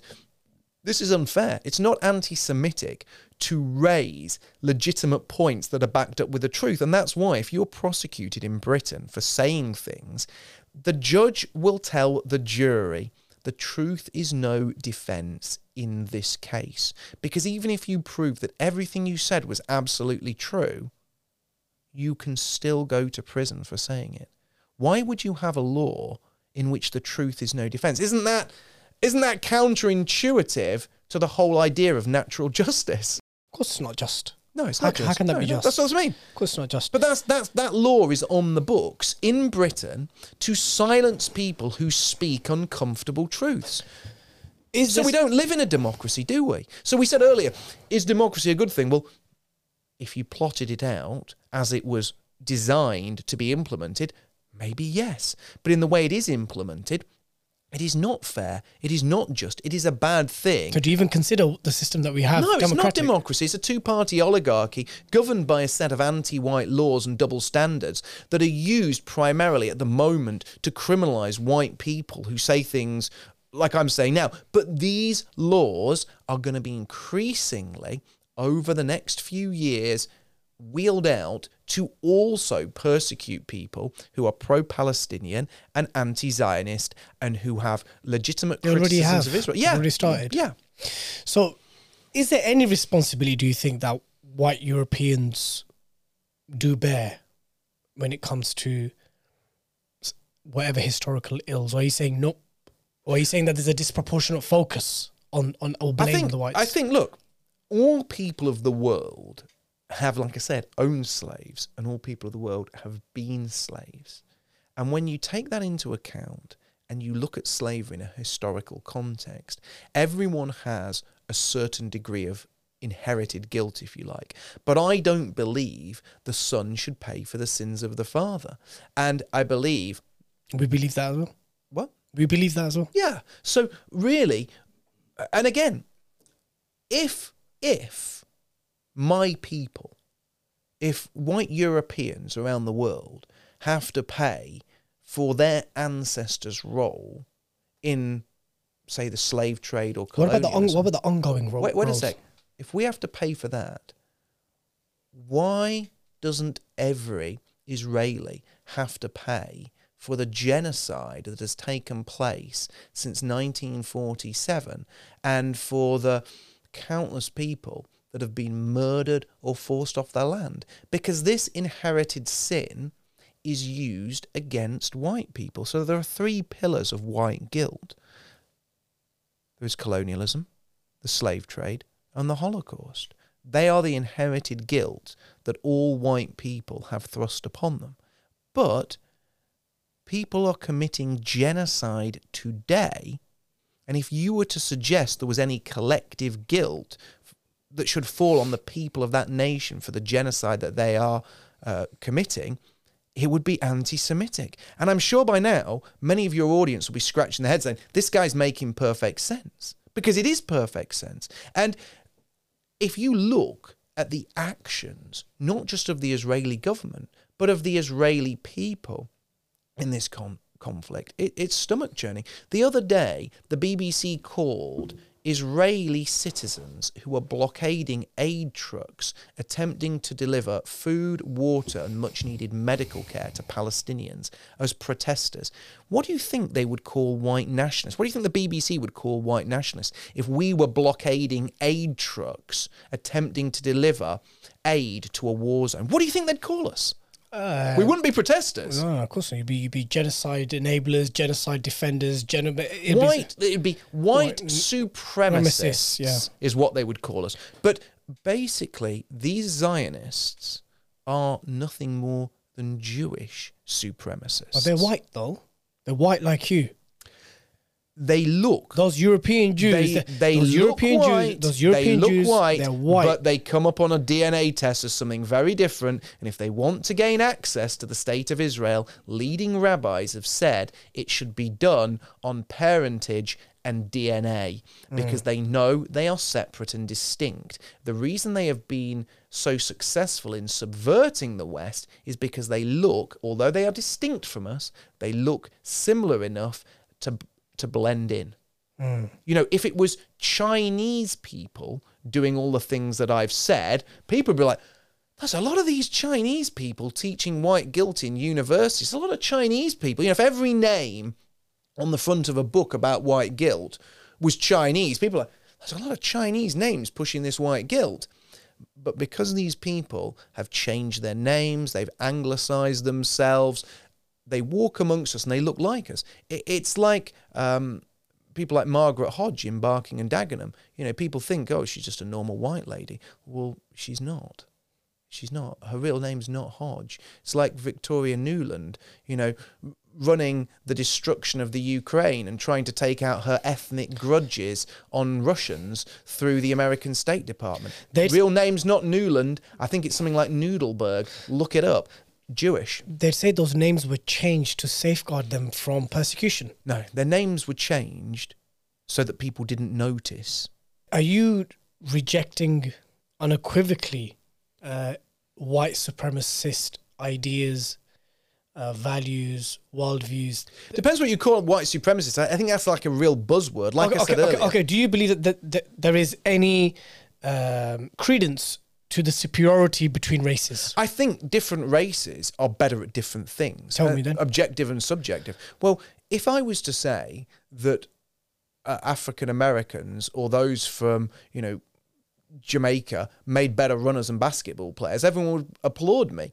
If I say that, you know, white people are, you know, better when it comes to sort of, you know, advanced engineering, people, oh, boo, boo, that's because you've colon- colonized advanced engineering. I think different people are good at different things. I've got many criticisms of white people. What's your thoughts on eugenics, the theory of eugenics? I think eugenics is an absolute valid theory. Um, people people partake in eugenics every day when it comes to dogs and racehorses and all sorts of animals. You know, when you breed a racehorse, you get a you get a stud horse that is you know won lots of races, and you breed it with a with a female horse, a, a mare that has given birth to lots of award-winning So why is it okay to why is it okay for them to mix and for the mankind not to mix? Well, look, I think you know people Bring best of the blacks with the best of the whites with the best of the Arabs Well, no, with the I best think- of the I Turks think- with the best of the Bengalis. I, I think I think that really, if you had the best of the best of blacks and you mix them with other best of the best of blacks, I think that would be a good thing for black people, and I think it would ensure that there was an upcycle within the black community of black leaders, black, um, you know. Black scholars, people who could take the black community in a positive direction. I would like to see every, because it's nature's order for any species to improve over time. And I would like every different race of man to improve over time. You know, I have no, no qualms in saying that if black people were granted their own nation, took their destiny in their own hands, and achieved magnificent things, I would applaud them for it. I don't hate other cultures. You know, I look at Japan, and there are lots of things about Japanese society, and I've spoken about this on stream. So if somebody wants to pick through, you know, thousands of hours of streams that I really admire. I really admire certain things about Japanese culture. I there's certain things about tribes living in the rainforest that I admire, and I think that white people could look at them and you know learn from them in the way that they live in harmony with nature and don't pollute or destroy. You know, I do think there's lots of things that white people or white civilization has done that hasn't always been optimal that we should learn from. I don't put any race of people on a pedestal and say they are blanket better than everybody else because that would be foolish. However, as I said earlier, there's subjective and objective. And subjectively, I love my people the most and I want to be surrounded by them and I am proud of the things that they've achieved. You're gonna upset three hundred thousand white Muslims, man. Are they part of your people? Um As an ethno nationalist, as a white ethno nationalist, are they, they- part of racially, uh, ethnically, they are part of my people, but they have taken on a religion which I, you know, i- is foreign to me. It feels foreign to me. You know, and it's, it's as simple as that. But I think they have taken that on, as I said earlier, because they are being presented with, you know, Judeo American Western liberal democracy and all the degeneracy that comes in tow with that.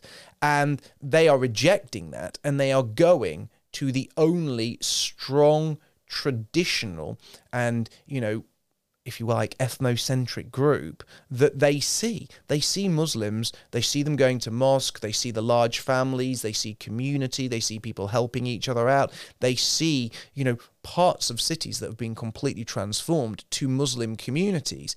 And they think that looks like somewhere that if I became part of that, I would feel home. Because there is no white community, strong white masculine community for them to feel at home in. And that is something that disappoints me. Now, obviously, if that is a matter of faith for somebody, a matter of faith is a matter of faith. And I'm not going to, you know, it's, it's up to the individual. But when it comes down to it, I think there would be fewer white Muslim converts if there was, say, a healthy Christian church or healthy white nationalist alternative. Mm. Because I think they would look for a healthy alternative amongst their own people first. Bringing the podcast to a close. When someone Googles Mark Collett, You're going to find the bad guy. yeah, That's what they're going to say. I'm the bad guy. neo Nazi. They're going to say they're going to say all sorts of things about me. What's your views on National Socialism? I think National Socialism was a product of its time. I think there's things we can learn from it. I'm not going to lie to you. There are certain things about the National Socialist regime that I admire.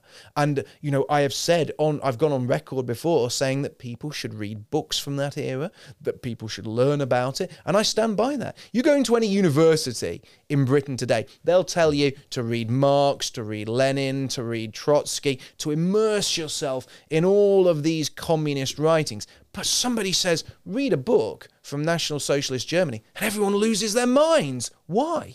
Why? Why can you only read one side of the argument but not read the other? Why is it that if somebody says, Because Hitler waged a continental war, a global war. I mean, that's what they'd argue. They'd argue that Marx well. Britain declared war on Germany for a start. Yeah. Britain declared war on Germany. And if it hadn't been for, uh, you know, it's, it's weird because No, I'm just, I'm Britain- I'm the, the, the difference between Marx and Trotsky and Hitler is that they didn't wage wars in the in the in the Well, they did. they did, but they killed they killed around 40 plus mil, around 40 million people but Marx himself did not. but marx's ideology did Yeah, but and the people who implemented marx's ideology did so what i'm saying is over 100 million people were killed executed not in war but executed there's a big difference between killed in war and executed yes, sure. right communists killed executed over 100 million people in the last century okay in you know Huge numbers. huge numbers, Huge huge numbers. numbers. That's a large number, and the record actually for the most executions as percentage of a population goes to Pol Pot in Cambodia. He executed more as a percentage of his population than any other group for not adhering to communism. So all of these mass murders have taken place. Communist China, Russia under Stalin, uh, Russia under Lenin, the Holodomor in the Ukraine. I mean, all, all the Central, Central Asian satellite all of states. yeah, Yeah, all of this. But you can still immerse yourself in communism, call yourself a communist. You can go into university with your communist t-shirt on. They'll all smile at you and tell you to read communist ideology and steep yourself in it. But one person, i.e. me, says, "Hey, why not read a book that argues from the other side?" And everyone loses their mind. It almost makes me think they're all trying to hide something. Because if everything I said was so baseless, and if everything I said was so wrong, and if the book that I had recommended was so wildly filled with nonsense and evil, surely it would be easy to unpick. But it's not. They absolutely promote one argument and shut down any discourse that pushes back against that argument. And they don't care how genocidal the side is that they support. They will tell you it's peaceful, they'll make excuses for it. And I remember when I was at university, one thing that always amazed me was how many people at university would wear symbols of regimes that had killed millions of people, but nobody batted an eyelid. But if you were to say, you know what, I think we should reduce immigration into Britain, people would go crazy. You're just like Hitler. Oh, your your words will lead to a Holocaust. What? This is just one big silencing tactic. It's one big way to ruin debate. And that brings us on to probably one thing we haven't talked about. Why are there certain parts of history you can't debate? Why are there certain terms used to silence any form of discourse on the genocide that's happening in Palestine? What are those words? What are those terms? You know, I know, you might be uncomfortable talking about it on YouTube because it might get you a strike. But I'm sure that your listeners and your viewers know what I'm talking about. Mm-hmm. So is neo-Nazi a wrong term to describe you? I would say I describe myself as an ethno nationalist. I describe myself as an ethno nationalist. People can call me whatever they want. It's a free, I believe in freedom of speech. So if people want to call me that, they can call me that. But I should then be allowed to label them correctly. Anti-Semite. Anti Semite, as I said, anti Semitic, it's a trick. These words are used to silence people and to end debate. And that is why, whenever anybody begins to push back in a way that the Zionist system is not happy with, these terms are reeled out again and again and again. And they're going to be used more and more now against the pro Palestine, anti Israeli cause. And if that doesn't work, they will whip up fake Zio nationalists in this country to go out and confront you people and create create carnage because that's what they want. I don't want that. I want discourse. I want to walk away with a handshake followed by peaceful separation so there aren't clashes. I don't want clashes. I don't want genocide. I don't want British taxpayers' money to be spent on slaughtering Palestinian women and children. It makes me sick. It makes hmm. me sick to the stomach because what we have here is such a Zionist system that you have members of parliament now being censored, losing their ministerial posts, being suspended from political parties, deselected for simply calling for a ceasefire. How can calling for a ceasefire and calling for women and children not to be slaughtered get you deselected from a political party? Well, that's the question, and I'm going to give you the answer because that political party is bought and paid for by the Zionist occupational government. It is part of the Zionist power structure. What what would your final words be to military servicemen in Britain, in America, who actually fight these wars? My final words to them would be get out of the military. Most Would you military- conscript against Russia? Absolutely not. Why? throw off conscription, throw off these wars. I am not fighting for this corrupt Zio governed nation. No way. I am not marching for Rishi Sunak, Keir Starmer, Boris Johnson. No chance.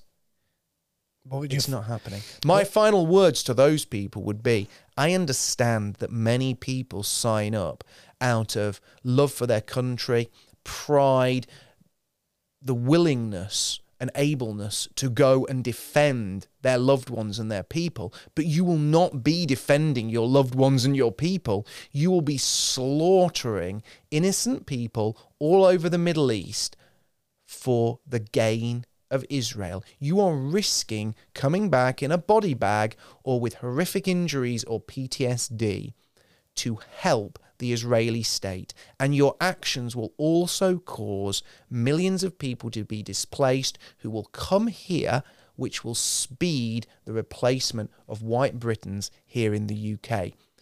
That is the Zionists' game. The Zionists' game is to the middle, destabilize the Middle East for the Greater Israel Project, so Israel can grow and gain more power, and at the same time to force Muslims and Arabs out of the Middle East and into Europe, so white Europeans are reduced to a minority in their ancestral homelands.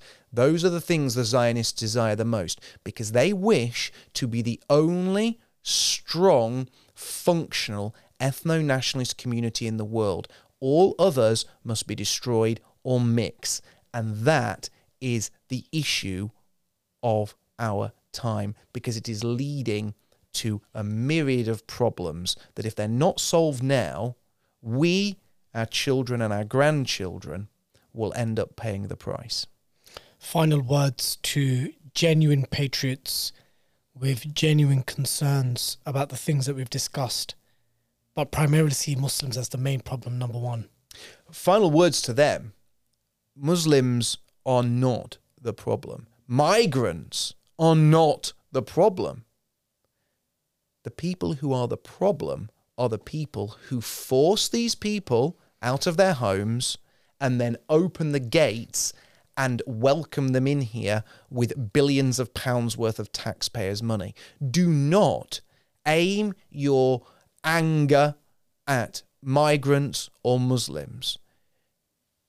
Use your passion and your love for your people to organize on an ethnocentric basis in order to force our government out of power via legal routes, organize democratically at a community based level, and get yourselves into positions of power so that you can legally advocate in a better way. That's what we must do. We must rediscover our roots. We must base what we do on our love for our people, on in group preference, and we need to do so in a productive, legal way. The fact is, Muslims who have been killed, been forced out of their homes in the Middle East, they are victims of this Zionist world power structure, just as we are here in Britain, as we pay for it and we suffer and we're replaced. We are both victims of this Zio tyranny. And final words to Muslim viewers and listeners, some who may have found some of the things that you've said uncomfortable, but may have agreed with other things what would your words be to those who have grievances towards the West, who have grievances towards British and American establishments, who have grievances towards servicemen who went and invaded Iraq and Afghanistan, who basically feel that look, we've come here and and you know there's a war against our people there, and then there's war and then there's an ideological war against us here. What would your words be to Muslims? Well, I've actually made a video about this. I've got a channel on Odysee, on BitChute and on Rumble. And there was a video, I can't remember the title, but it's something about how you know certain groups of people have a right to hate the West. If you were bombed out of your house, if your home was destroyed, if your friends, your family were murdered in these wars for Israel, you have a right to be angry. But if your anger is aimed at the servicemen or the soldiers who were essentially on the cutting edge of that violence, you are aiming your anger in the wrong place. Those people were following orders, they were following bad orders, and they were doing the work of evil men in higher places. You should organize democratically and peacefully to help do what I said earlier to defeat the Zionist political structure. You should take power and then you can advocate for the good of Palestinians. Then you can advocate for peace in the Middle East and you can advocate for an end to this Zionist power structure. But by simply hating people, and this isn't meant to be insulting to the soldiers, but these soldiers are being used as pawns in the Zionist game. You hating them and hating the pawns is pointless. You need to look toward what, the establishment. What about the, hating the, the establishment? establishment? And you need to look at the man behind the chessboard moving those pawns, and you need to look at him and democratic and legal means of removing him from power. And I believe that in this country, there are sizable Muslim communities that you said religion is politics, and I agree because you guys vote as blocks, and that's something I admire about your mm, groups. Yep, we do. We're looking to uh, dethrone many Labour yeah, people, and that's what you should do. My word to your people is, I give you my heart. I will give you my heartfelt thanks if you help break down the political oligarchy in this country. Throw off and reject the shackles of the two party system, defeat both Labour and the Conservatives, and help break that two party structure to ensure that something better can rise. And that when you see people like me who are fundamentally white ethno nationalists, come and speak to us, break bread with us, and figure out how we can unpick this mess peacefully and have a separation so that we are not at loggerheads. I do not want to march through the streets and see my supporters fighting with young Muslims in the streets. That is unproductive. It will end very, very badly for both sides. We need to understand what the problem is and not fight each other. This multicultural society was created so that we would fight each other. So we would be in conflict rather than being in conflict with the Zionist power structure. We need to make sure we're aiming our efforts at the right enemy. Mark, thank you very much for your time. Thoroughly enjoyed our conversation. And there may be a part two. I would very much like that. And I just want to say before I go, I really want to thank you and your uh, producer. You've been very, very kind to me. You bequeathed me with two cans of Red Bull, which Upon was request. very good after a long journey. And I would just say to you know everyone who's listened thank you for taking the time to listen to this uh, rather lengthy discussion i hope you enjoyed it and anyone that wants to reach out to me i am one of the most available people on the internet you can follow me on rumble odysee uh, BitChute, Telegram, and Gab. And you can write to me at mark at thefallofwesternman.com. And I have a free book, The Fall of Western Man, which is available for free from www.thefallofwesternman.com. Thank you, Mark. Brothers and sisters and friends, I hope you all thoroughly enjoyed today's discussion with Mark. Lots to think about, lots to reflect upon, lots to research, lots to question. I hope you all thoroughly enjoyed the episode as much as I did. If you watched via YouTube, remember to click subscribe to the Five Pillars YouTube channel. If you're listening via all the audio channels, remember to find us in Spotify, Apple, Google, and all the major audio platforms. Until next time, Salaam Alaikum wa rahmatullahi wa barakatuh.